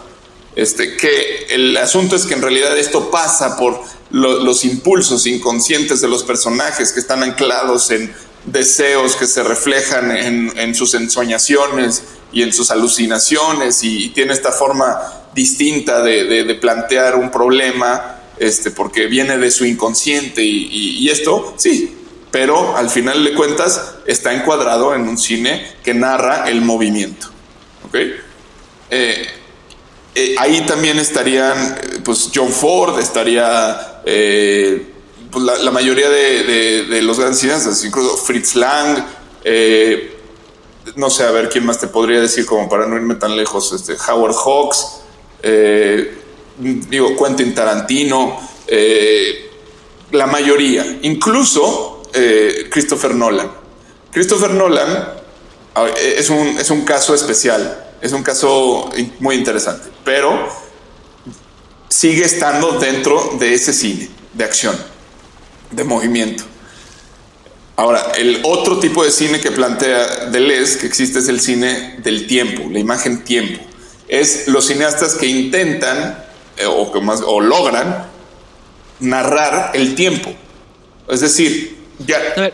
si, te, entiendo, si te entiendo bien en esta narración del tiempo, eh, podría ser como, no sé, eh, Amelie, una película en la que narra cómo va pasando el tiempo. No. Eh, Blade Runner, ¿no? No, estos son también son de la imagen movimiento. Eh, te voy eh, realmente el cine de tiempo es el que menos conoce el público en general. Es porque es el cine más confuso. Mulholland Drive es una película de cine de tiempo. ¿Sí? Porque es un sueño. Por ejemplo, este la película de Nolan que te dije ahorita, la de Memento, cine de tiempo. Memento podría ser una película de cine de tiempo. Podría ser, sí.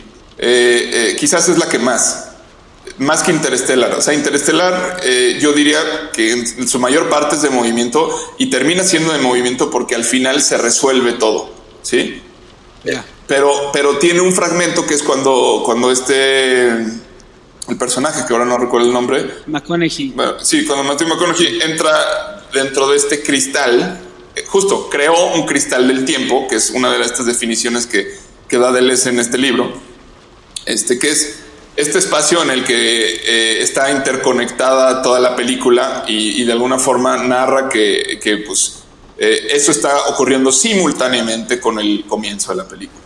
Pero está planteado de una forma en, la que está muy, eh, muy anclado como todavía en el, en el movimiento. O sea, hay una cronología que es perfectamente clara, está explicado el asunto de que, de que, est- eh, de que ellos entran en planetas en los que el tiempo va más rápido y luego regresan. Entonces, todo realmente no te pierdes, ¿no? Eh, el cine de tiempo sí te pierde. Esa es la intención. Es meterte en, en- en- en las capas de la memoria, en las capas de la conciencia. Fellini es un cineasta de tiempo, en ocho y medio, por ejemplo. O sea, Fellini Ladrón, ladrón de bicicletas es un cine de tiempo. no, es de movimiento. Eh, el- el- porque ahí todo el tiempo, eh, o sea, el ladrón de bicicletas hay una situación, es muy, es, es muy clásica en ese sentido. O sea, hay una bicicleta que, que, Claro. que representa. Perdón, 2001, ¿no? 2001 dice el espacio de, de, de Kubrick. 2001, sí, yo creo que sí, es, es, es, es, una imagen, de, sí, es de la imagen tiempo y de hecho lo clasifica eh, eh, como una película de la imagen cerebro, así le llama. Es una película que, que piensa. Eh, bueno, a ver, ahora vamos a saltar primero.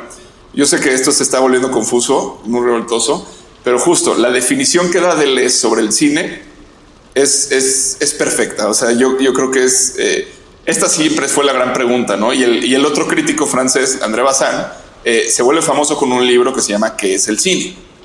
Y, y, y no se puede contestar. Pero bueno, Deleuze ofrece una respuesta. Dice: el cine es, es una forma que piensa. O sea, el cine es introducirte en un cerebro. El cine es contemplar los mecanismos de la percepción actuando eh, frente a tus ojos. ¿Sí? Entonces, esto es lo que es muy interesante, porque ya lo plantea como, como realmente el cine es la posibilidad de introducirte en una mente colectiva. Es la, la posibilidad de, de introducirte en la mente de, de alguien, en la forma de percibir de alguien. ¿Sí? Cuando está bien logrado. Cuando está bien logrado. Entonces son, son, eh, son bloques de espacio y movimiento que, que son presentados, organizados frente a ti, para que tú los recibas con tus eh, mecanismos de percepción abiertos que reconocen eso que está transitando frente a ellos como si fuera la realidad. El cine tiene la cualidad de pensarte. ¿Sí? A diferencia de quizás un libro.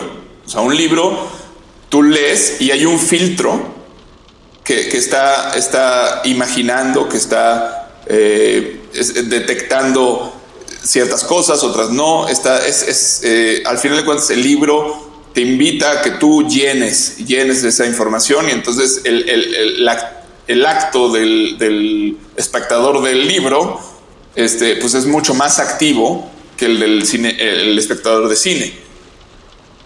O sea, el espectador de cine va a una sala de cine a que lo piensen. ¿Sí me explico? Entonces, Sí. eh, eso es, eh, entonces, eh, por eso nos dice Deleuze, el cine son formas que piensan. O sea, ya, ya nos piensan, ya piensan, ya están creadas para pensarnos. ¿Por qué? Porque van directo, se, se filtran eh, sin, sin que la conciencia esté ahí estorbando. O sea, entran como experiencia directa. Que esto es una cualidad que tiene el cine y el cine solamente eh, respecto a las demás artes, ¿no? Bueno, quizás el teatro eh, pueda asemejarse, pero no, no con la misma potencia que puede tener el cine, porque el cine te puede trasladar a cualquier parte. Entonces, el cine de tiempo eh, descubre esto, se da cuenta de esto y entonces en lugar de tratar de explicarte algo que está allá afuera, eh, fulanito le pasó esto y va y hace y así y al final arregla el asunto o no lo arregla y su vida es un desastre.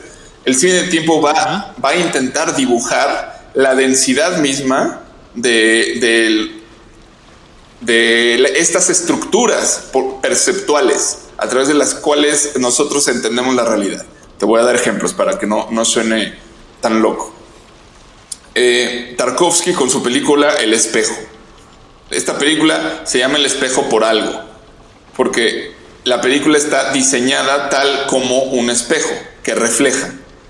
Eh, es una estructura en la cual sus partes rebotan y se relacionan entre ellas internamente en una, en una especie de cristal, en una especie como de caleidoscopio eh, narrativo. ¿Sí? Eh, yo sé que esto es muy difícil de entender, pero para eso hay que ver la película. Lo mismo sucede eh, con Mulholland Drive o con Lost Highway de David Lynch. ¿sí? Son estas películas que eh, básicamente Lynch lo que hace en Lost Highway es te voy a dibujar el infinito a través de una historia. Te voy a contar cómo es el infinito a través de una historia. ¿Ok? O qué pasa con, con un cineasta como Alain Resnais, eh, con, con Hiroshima Mon Amour. Hiroshima, mi amor. Es una película que recomiendo para, para es, obviamente el cine de tiempo es mucho más complejo y, difícil, pero también es impactante eh, lo que puede tocarte eh, internamente y cómo te puede abrir a, experimentar la vida de otra forma. Es casi como, como, como un psicotrópico este tipo de cine. Este, Hiroshima Mon Amour es una película un poco más fácil que otras. Eh, que ya he mencionado, porque es una película que habla sobre, sobre la capacidad de empatizar, ¿sí? que tienen dos amantes.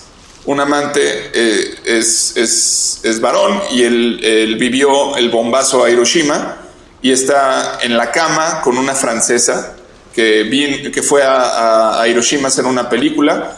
Eh, por, se encuentran y tienen un encuentro amoroso y entonces, mientras están en el acto del amor, de hacer el amor, tú estás viendo, el, estás escuchando la conversación que estás teniendo y estás viendo, no estás viendo el acto amoroso, estás viendo lo que ellos sienten y lo que viven y están percibiendo en ese momento, ¿no? Estás viendo eh, lo, que ella narra, estás viendo, estás viendo lo que ella cuenta y luego estás viendo lo que él le protesta y le dice, no, tú no conoces nada, tú no has visto Hiroshima, tú no sabes qué es Hiroshima. Y ella, sí, yo he visto Hiroshima, yo he estado en Hiroshima. Y entonces empiezan las, y las imágenes del museo, por ejemplo. ¿no? Este, cuando están teniendo esta, esta discusión, ella dice, sí he visto Hiroshima, he estado en Hiroshima. Aparece un museo en el cual este, está explicado, digamos, todo lo que fue el bombazo. Y entonces empezamos a recorrer el museo con ella, empezamos a ver las imágenes reales de la gente que sufrió eh, el ataque en Hiroshima. Y él dice, no, es que no has visto Hiroshima. Ok, ¿qué nos está diciendo aquí la película? Es que una cosa es la experiencia que él vivió, ¿no? Lo, lo, que materialmente a él le ocurrió, y ella está planteándole, pero sí, he visto las imágenes, estuve en el museo, lo estoy sintiendo, lo estoy viviendo lo estoy compartiendo contigo. Entonces empiezas a entrar en un, en un asunto como complejísimo en el que eh, eh, se pone en conflicto tu percepción con, con, con, lo que estás sintiendo en ese momento, con lo convincente de esa actuación, de lo que ella está proponiendo. Y luego, más adelante en la película, esto se invierte cuando ella le cuenta a él eh, cómo vivió la, la, la, guerra, cuando ella se enamoró, se enamoró de, un, de un alemán este, y cómo fue despreciada por su familia y le cuenta toda esta historia en la que entramos en un trance, es un trance, la película es completamente ir a, vivir eh, dos historias que no son ajenas como espectadores, pero que, que es tan convincente la, potencia emocional que tiene que empiezas a meterte, digamos, en el argumento de lo que están diciendo los, eh, los personajes, eh, empieza a, empiezas a cuestionarte como espectador, como oye, es que realmente si alguien me cuenta una historia y yo me comprometo a, escucharla y me comprometo a sentirla, puedo tocar eso que me está diciendo, ¿no? Puedo, puedo realmente eh, vivirlo, vivirlo hasta cierto punto. Obviamente no, no estuve en Hiroshima, pero, pero lo estoy sintiendo y lo estoy viendo y estoy llorando con, con, lo que me estás mostrando y lo que me está enseñando este cineasta, ¿no? Entonces, Alain René, esta película es una obra maestra, una gran, gran, gran, gran película de los, o sea, de mi top 5 sin duda, este, que, te hace eh, sentir el poder de la empatía, ¿no? Este, como mostrándote el, tiempo. Esta es la, clave. Películas como Hiroshima Mon Amour, o sea, eh, esta película está enfocada no en que conozcas la historia de fulano y sutano, sino que, eh, que, que entiendas y vivas a través de la película cómo se, se, crea una relación, un vínculo amoroso entre dos amantes que al final se despiden. Entonces, esta historia no, no se trató de, de, que si se van a volver a ver o no, eso no importa. O sea, se trata del encuentro y de que como espectador vivas el encuentro y puedas desmenuzar cómo está hecho ese encuentro. Eh, como esta película Alain Resnais hace el, año pasado en Marienbad, por ejemplo, que es otra, otra de, un estilo similar. Este, y podemos pues, ir, ir, citando ejemplos, ¿no? Pero siempre van a ser muy distintas este, este, tipo de películas, porque de alguna forma la intención ahí es, es entrar en el cerebro del autor. Y para, no para contar un hecho, como, y cómo aconteció el hecho y cómo se, rebotó, sino para que entiendas algo mucho más íntimo, algo que pasa adentro del ser humano y que tiene que ver con el tiempo. ¿Por qué? Porque siempre hay una relación de la memoria con el, presente, con lo que estás viendo. Y el cine tiene esa capacidad de espejear. Y cuando un autor utiliza el cine para crear ese espejo, para crear ese, ese rebote, esa caja de resonancia emocional, como único fin, entonces estamos hablando de un cine de tiempo, que es lo que yo te planteaba con Mulholland Drive. O sea, eh, Lynch intenta en esa película, o lo que logra es, es, narrarte la pesadilla. No una pesadilla en particular, sino cómo funciona la pesadilla. Funciona por medio de la atención, de una atención sostenida, eh, que, que, no, afloja, que no afloja y que no termina. ¿no? Entonces de esa manera te te logra transmitir algo que está más allá del movimiento. No sé si me, si me explico. Sí, perfectamente, perfectamente. perfectamente, pero no he visto una película así, fíjate, que yo recuerde. Me gustaría, que, entonces Hiroshima Mon Amour sería la primera que me recomendarías. Sí, para, para alguien que se quiere iniciar en esto, sí. Eh, otra película que, que recomendaría es El desprecio de Jean-Luc Godard. Ok. El desprecio. Es, es, otra película de amantes este, que, que, narra eh, pues el, el, desprecio dentro de una relación de pareja. Este, no, no, no. Es una película más, más fácil de, de absorber. Este, el año pasado en Marienbad, por ejemplo, es súper difícil, ¿no? Eh, tenemos a Michelangelo Antonioni también, que es otro gran cineasta que, que, muchas de sus películas son cine de tiempo. Para, eh, generalmente estas películas tienen que ver, o, al menos eh, las más, las más representativas de, esto, tienen que ver entre amantes. Por ejemplo, La Noche de, Antonioni. Este, ¿Por qué tienen que ver con amantes? Porque las relaciones de pareja están llenas de, capas, de capas de, incomprensión, de falta de entendimiento, de falta de empatía, de falta de, conexión. ¿no? Muchas, ¿Cuántas veces no sucede que, tu pareja eh, quiere que la entiendas y, y, tiene algo que decirte y se frustra porque no lo entiendes? Entonces, el cine de Antonioni va enfocado a eso, va al grano, a tocar esas, esos, esas diferencias este, cualitativas en la percepción de, dos parejas, de una pareja, ¿no? de dos personas. Este, la noche, el eclipse, eh, de eso se trata. O sea, son, son películas que no conectan, que no tocan, eh, personas que no, no, no, no, encuentran este punto de contacto. Y, y tú lo vas entendiendo por cómo se narra el tiempo, por cómo ves lo que un personaje hace con su tiempo y ves lo que el otro hace con su tiempo. Lo mismo pasa con el desprecio O sea, ves a un, a, un hombre que está distraído en, en, cuestiones que tienen que ver con esta fulana, que es la actriz que, va, que, que trae Fritz Lang y está acá, y, y, la, y, luego la ves a ella y la ves percibir que ella está este, pues, olvidada, que se, se siente desatendida, que, eh, y entonces empiezas a empatizar con ambos y, y luego empieza el conflicto y entonces es como, ok, eh, estoy comprendiendo qué, qué, está pasando aquí, dónde está la desconexión, ¿no? Este, en Antonioni, pues es, es, algo similar, que también es otro que recomiendo mucho.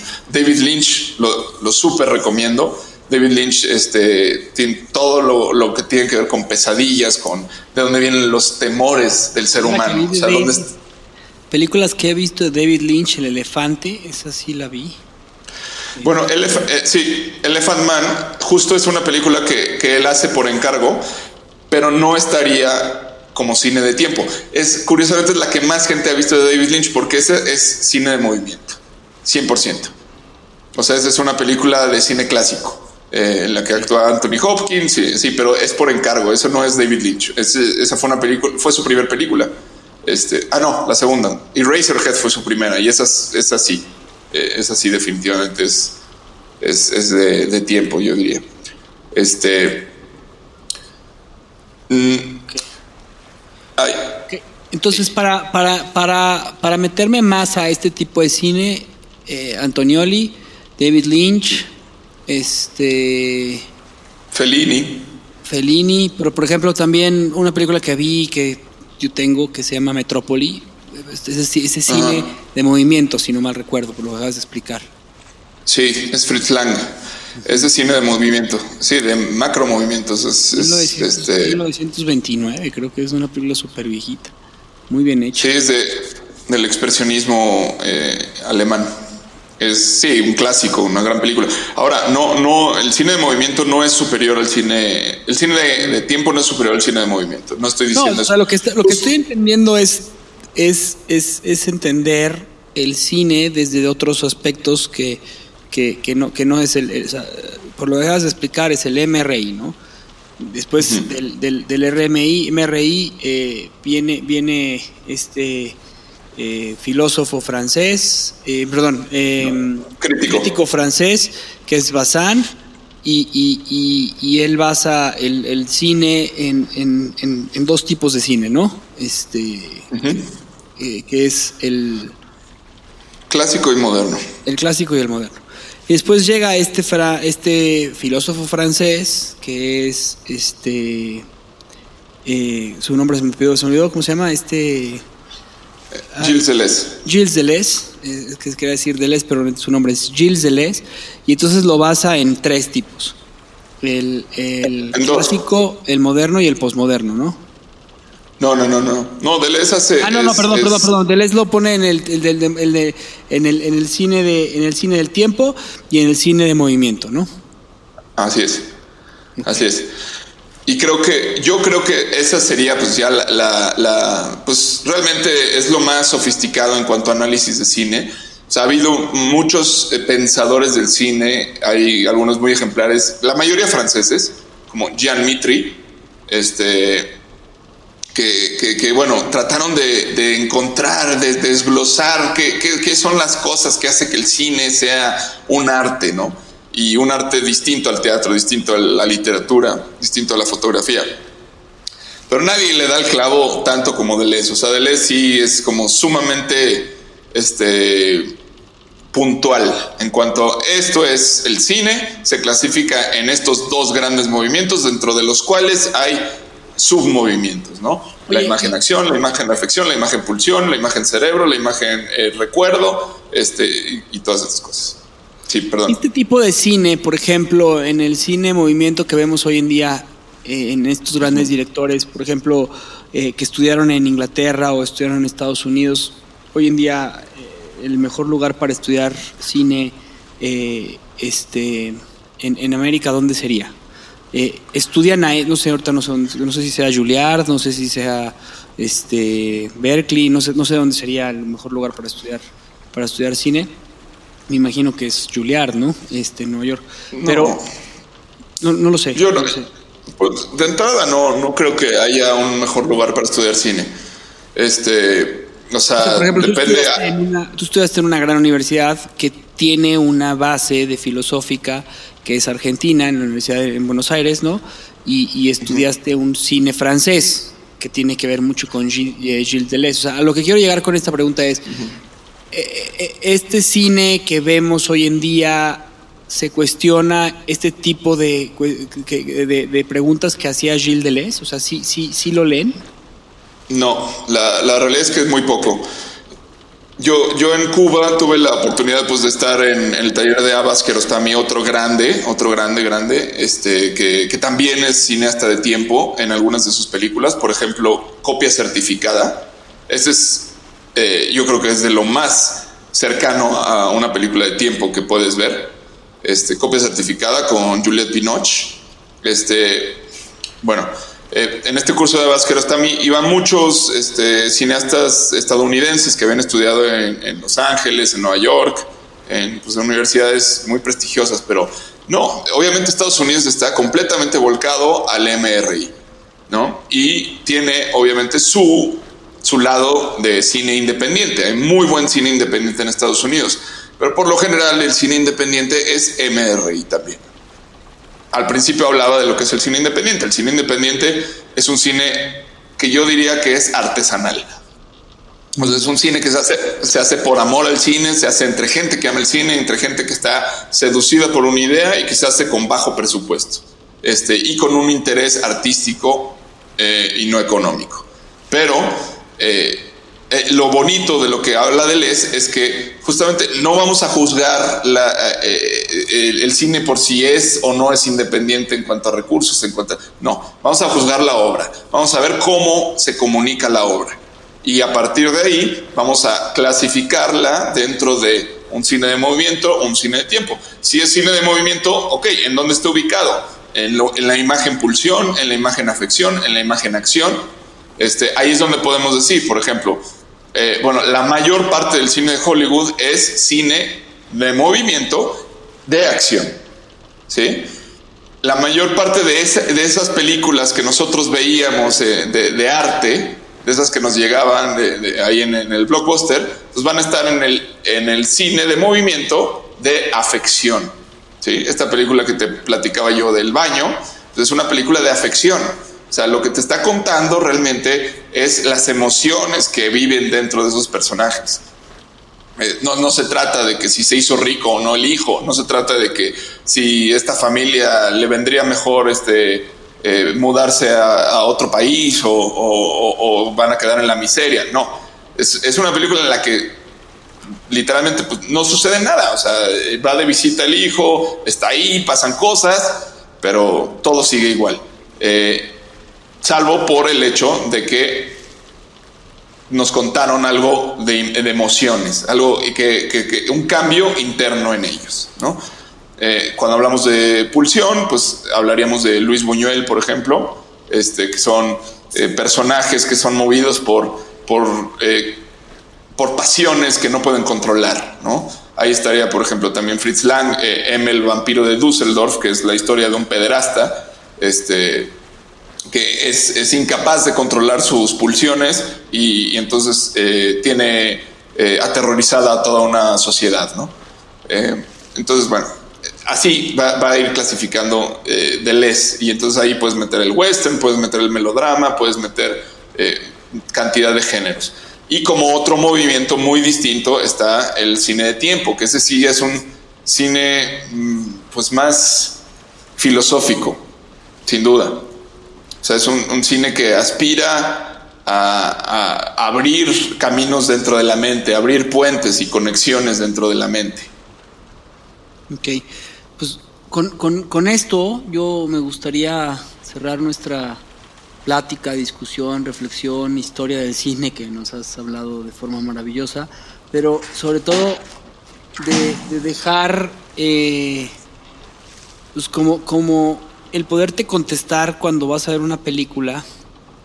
eh, o sea, me gusta mucho que, que, que lo- o sea, la, la- la- una frase que, que, vi en, en, de un actor de teatro que se llama Brian Stokes, que dice, eh, esa es la magia del arte, que tiene el poder transformar al público, al individuo y brindarles una epifanía que cambie sus vidas, abra sus corazones, mentes y formas de pensar.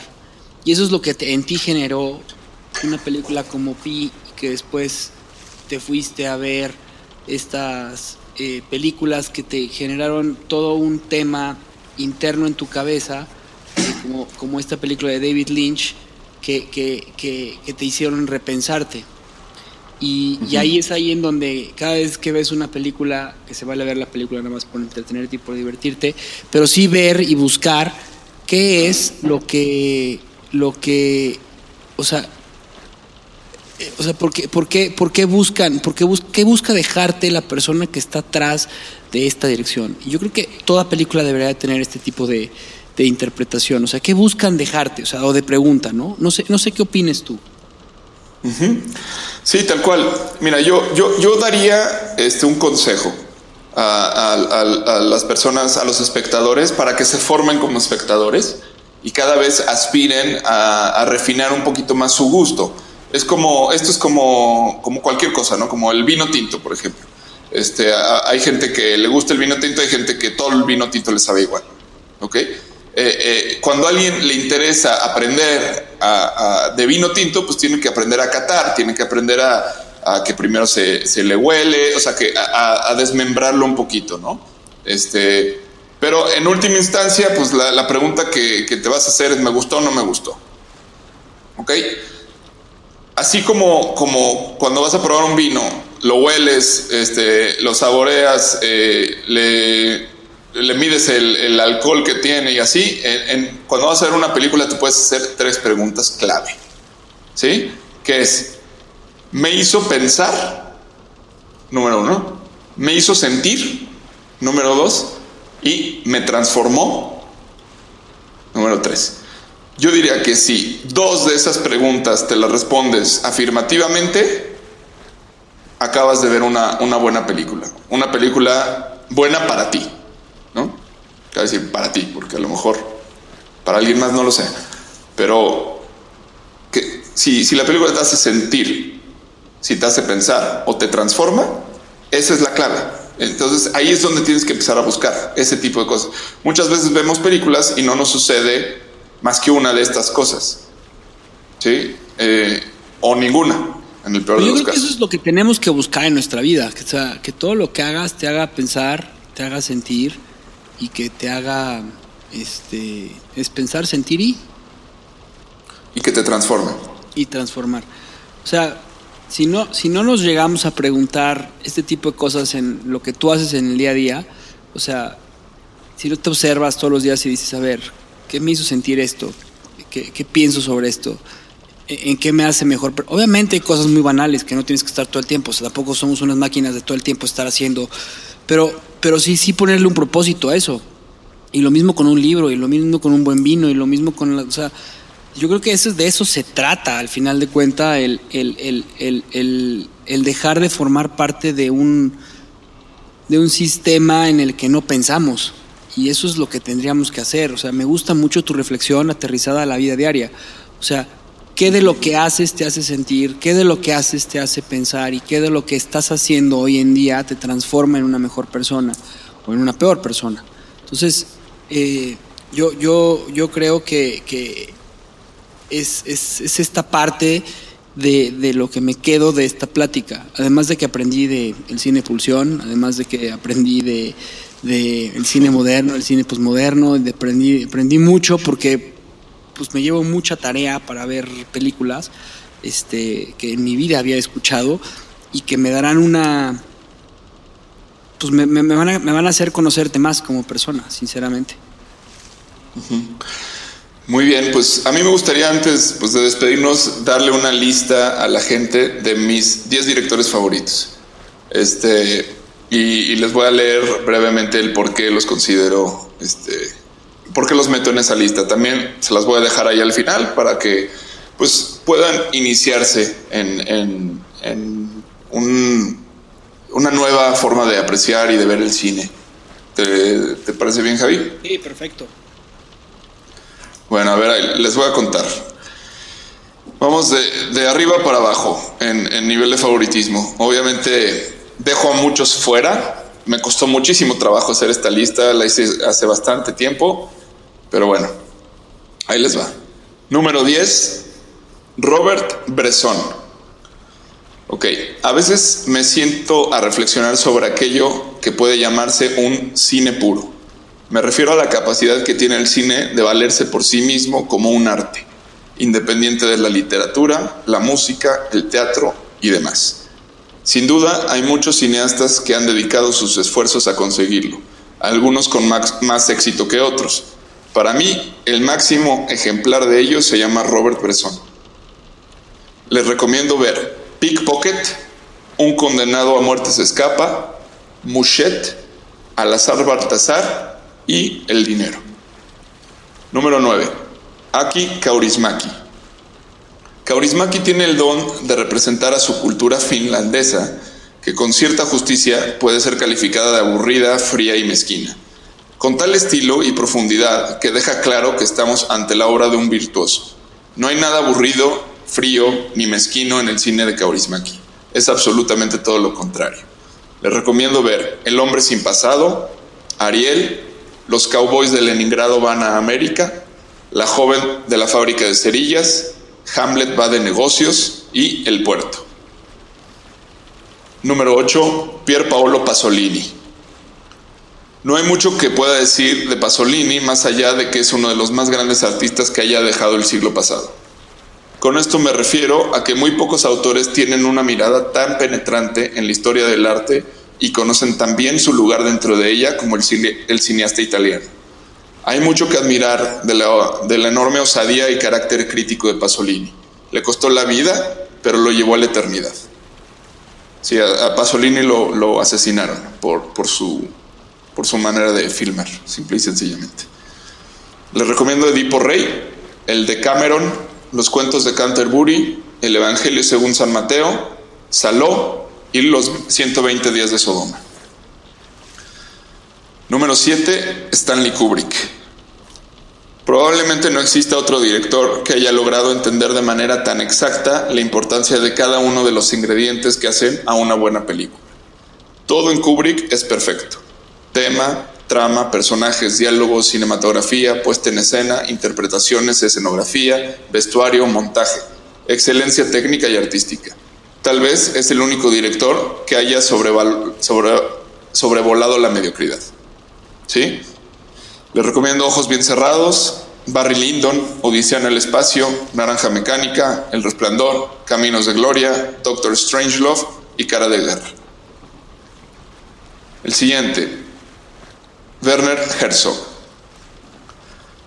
Así como Kiarostami descubre la espectacularidad de la pequeñez, Herzog nos muestra la pequeñez de la grandilocuencia. Este hombre es capaz de mover montañas en el sentido literal, con tal de llevar a cabo un acto proporcionalmente insignificante. No hay imposibles para Herzog, no hay nada que él no haría con tal de mostrarnos una imagen nueva del mundo.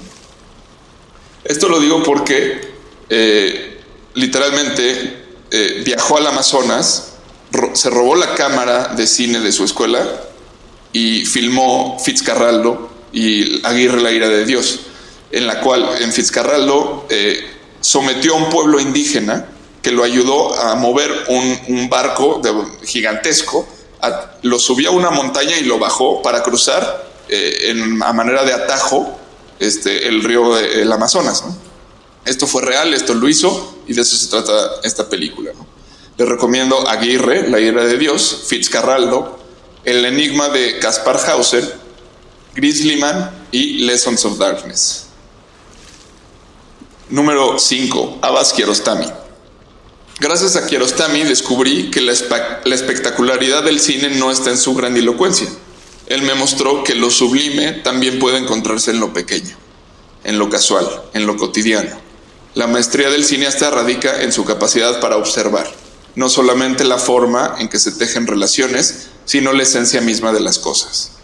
Les recomiendo Close Up, Copia Certificada, El Sabor de las Cerezas, Ten, La Casa de mi Amigo, a través de los olivos y El viento nos llevará. Número 4, Luis Buñuel. Divertido, polémico, misterioso, gracioso, ocurrente, crítico, inteligente, sarcástico, profundo, sensible y humano son solo uno de los adjetivos que se me ocurren para describir su cine. Amo el surrealismo como ninguna otra corriente artística y en el cine Buñuel es su representante oficial. Recomiendo Nazarín, El fantasma de la libertad, Viridiana, El ángel exterminador, Él, La Vía Láctea, Simón del Desierto, Los Olvidados, El río y la muerte, El Bruto y Bella de Día. Número 3. Andrei Tarkovsky. Pocos son los autores que se sacrifican en busca de una auténtica visión. Nadie ha hecho esto con tanto rigor como el poeta Andrei Tarkovsky. No es fácil hacer un cine contemplativo, retar la paciencia de los espectadores para intentar llevarlos a los más altos niveles estéticos que pueda alcanzar el arte. Tarkovsky lo hizo. Es probablemente el más espiritual de todos los cineastas y si los espectadores no creen posible que una película conduzca al entendimiento de un iluminado, es porque no han visto su cine. O, lo que es más probable, no se han dejado invadir por su presencia. Les recomiendo El espejo, Sacrificio, Nostalgia y Stalker. Número 2. Jim Jarmusch. Mientras realizo esta lista me doy cuenta que uno de los aspectos más relevantes para elegir a mis autores favoritos es sin duda el estilo. En este inciso creo que no hay muchos que puedan ganarle a Jarmusch. La razón por la que veo sus películas es el increíble estilo que tiene. La historia puede gustarme o no, pero francamente no me importa. Lo que nunca ha dejado de cautivarme es la exquisitez que me genera. Es una sensación como de sentarme en la sala a escuchar un buen álbum mientras saboreo un whisky y un habano. Recomiendo Dead Man, Only Lovers Left Alive, Coffee and Cigarettes, Broken Flowers, Down by Law y Ghost Dog. Y finalmente el número uno es David Lynch. Es difícil no estar agradecido con la persona que me mostró que el cine es mucho más que una manera de contar historias. David Lynch me abrió una puerta al inconsciente por medio de la plástica, los sonidos y las interpretaciones actorales. Tras ver Mulholland Drive, supe que eso me quería dedicar, pues por primera vez en mi vida supe que era imposible, era posible capturar y comunicar sensaciones tan íntimas y ocultas en los seres humanos. Ver esto en su cine automáticamente me provocó ir a intentar hacer lo mismo. A él le debo el haberme mostrado la potencia que tiene este maravilloso lenguaje. Les recomiendo Mulholland Drive, Blue Velvet, Lost Highway, Wild at Heart y finalmente Twin Peaks. Esa sería mi, lista, Javi. Estaba tomando nota de, las de los directores. Conozco muy poquitos. Este, tengo muchísima tarea que, hacer y pues a tirar anclas y, esperar poder llegar a algún puerto y bajarme a comprar alguna de esas películas o pedirlas por Amazon. No sé qué opines. no, pues sí. Lo ideal sería verlas contigo para que me las expliques después, ¿no? Me llevo mucho de esta, de esta, de esta plática. Espero que, que, la hayas disfrutado. Es algo que te apasiona, es algo que te gusta mucho, es algo que te ha puesto a pensar sobre el cine. Y lo que buscas con tu cine es eso, hacer pensar, hacer reflexionar y hacer sentir a la gente. Y transformar la vida de las personas, ¿no? Oil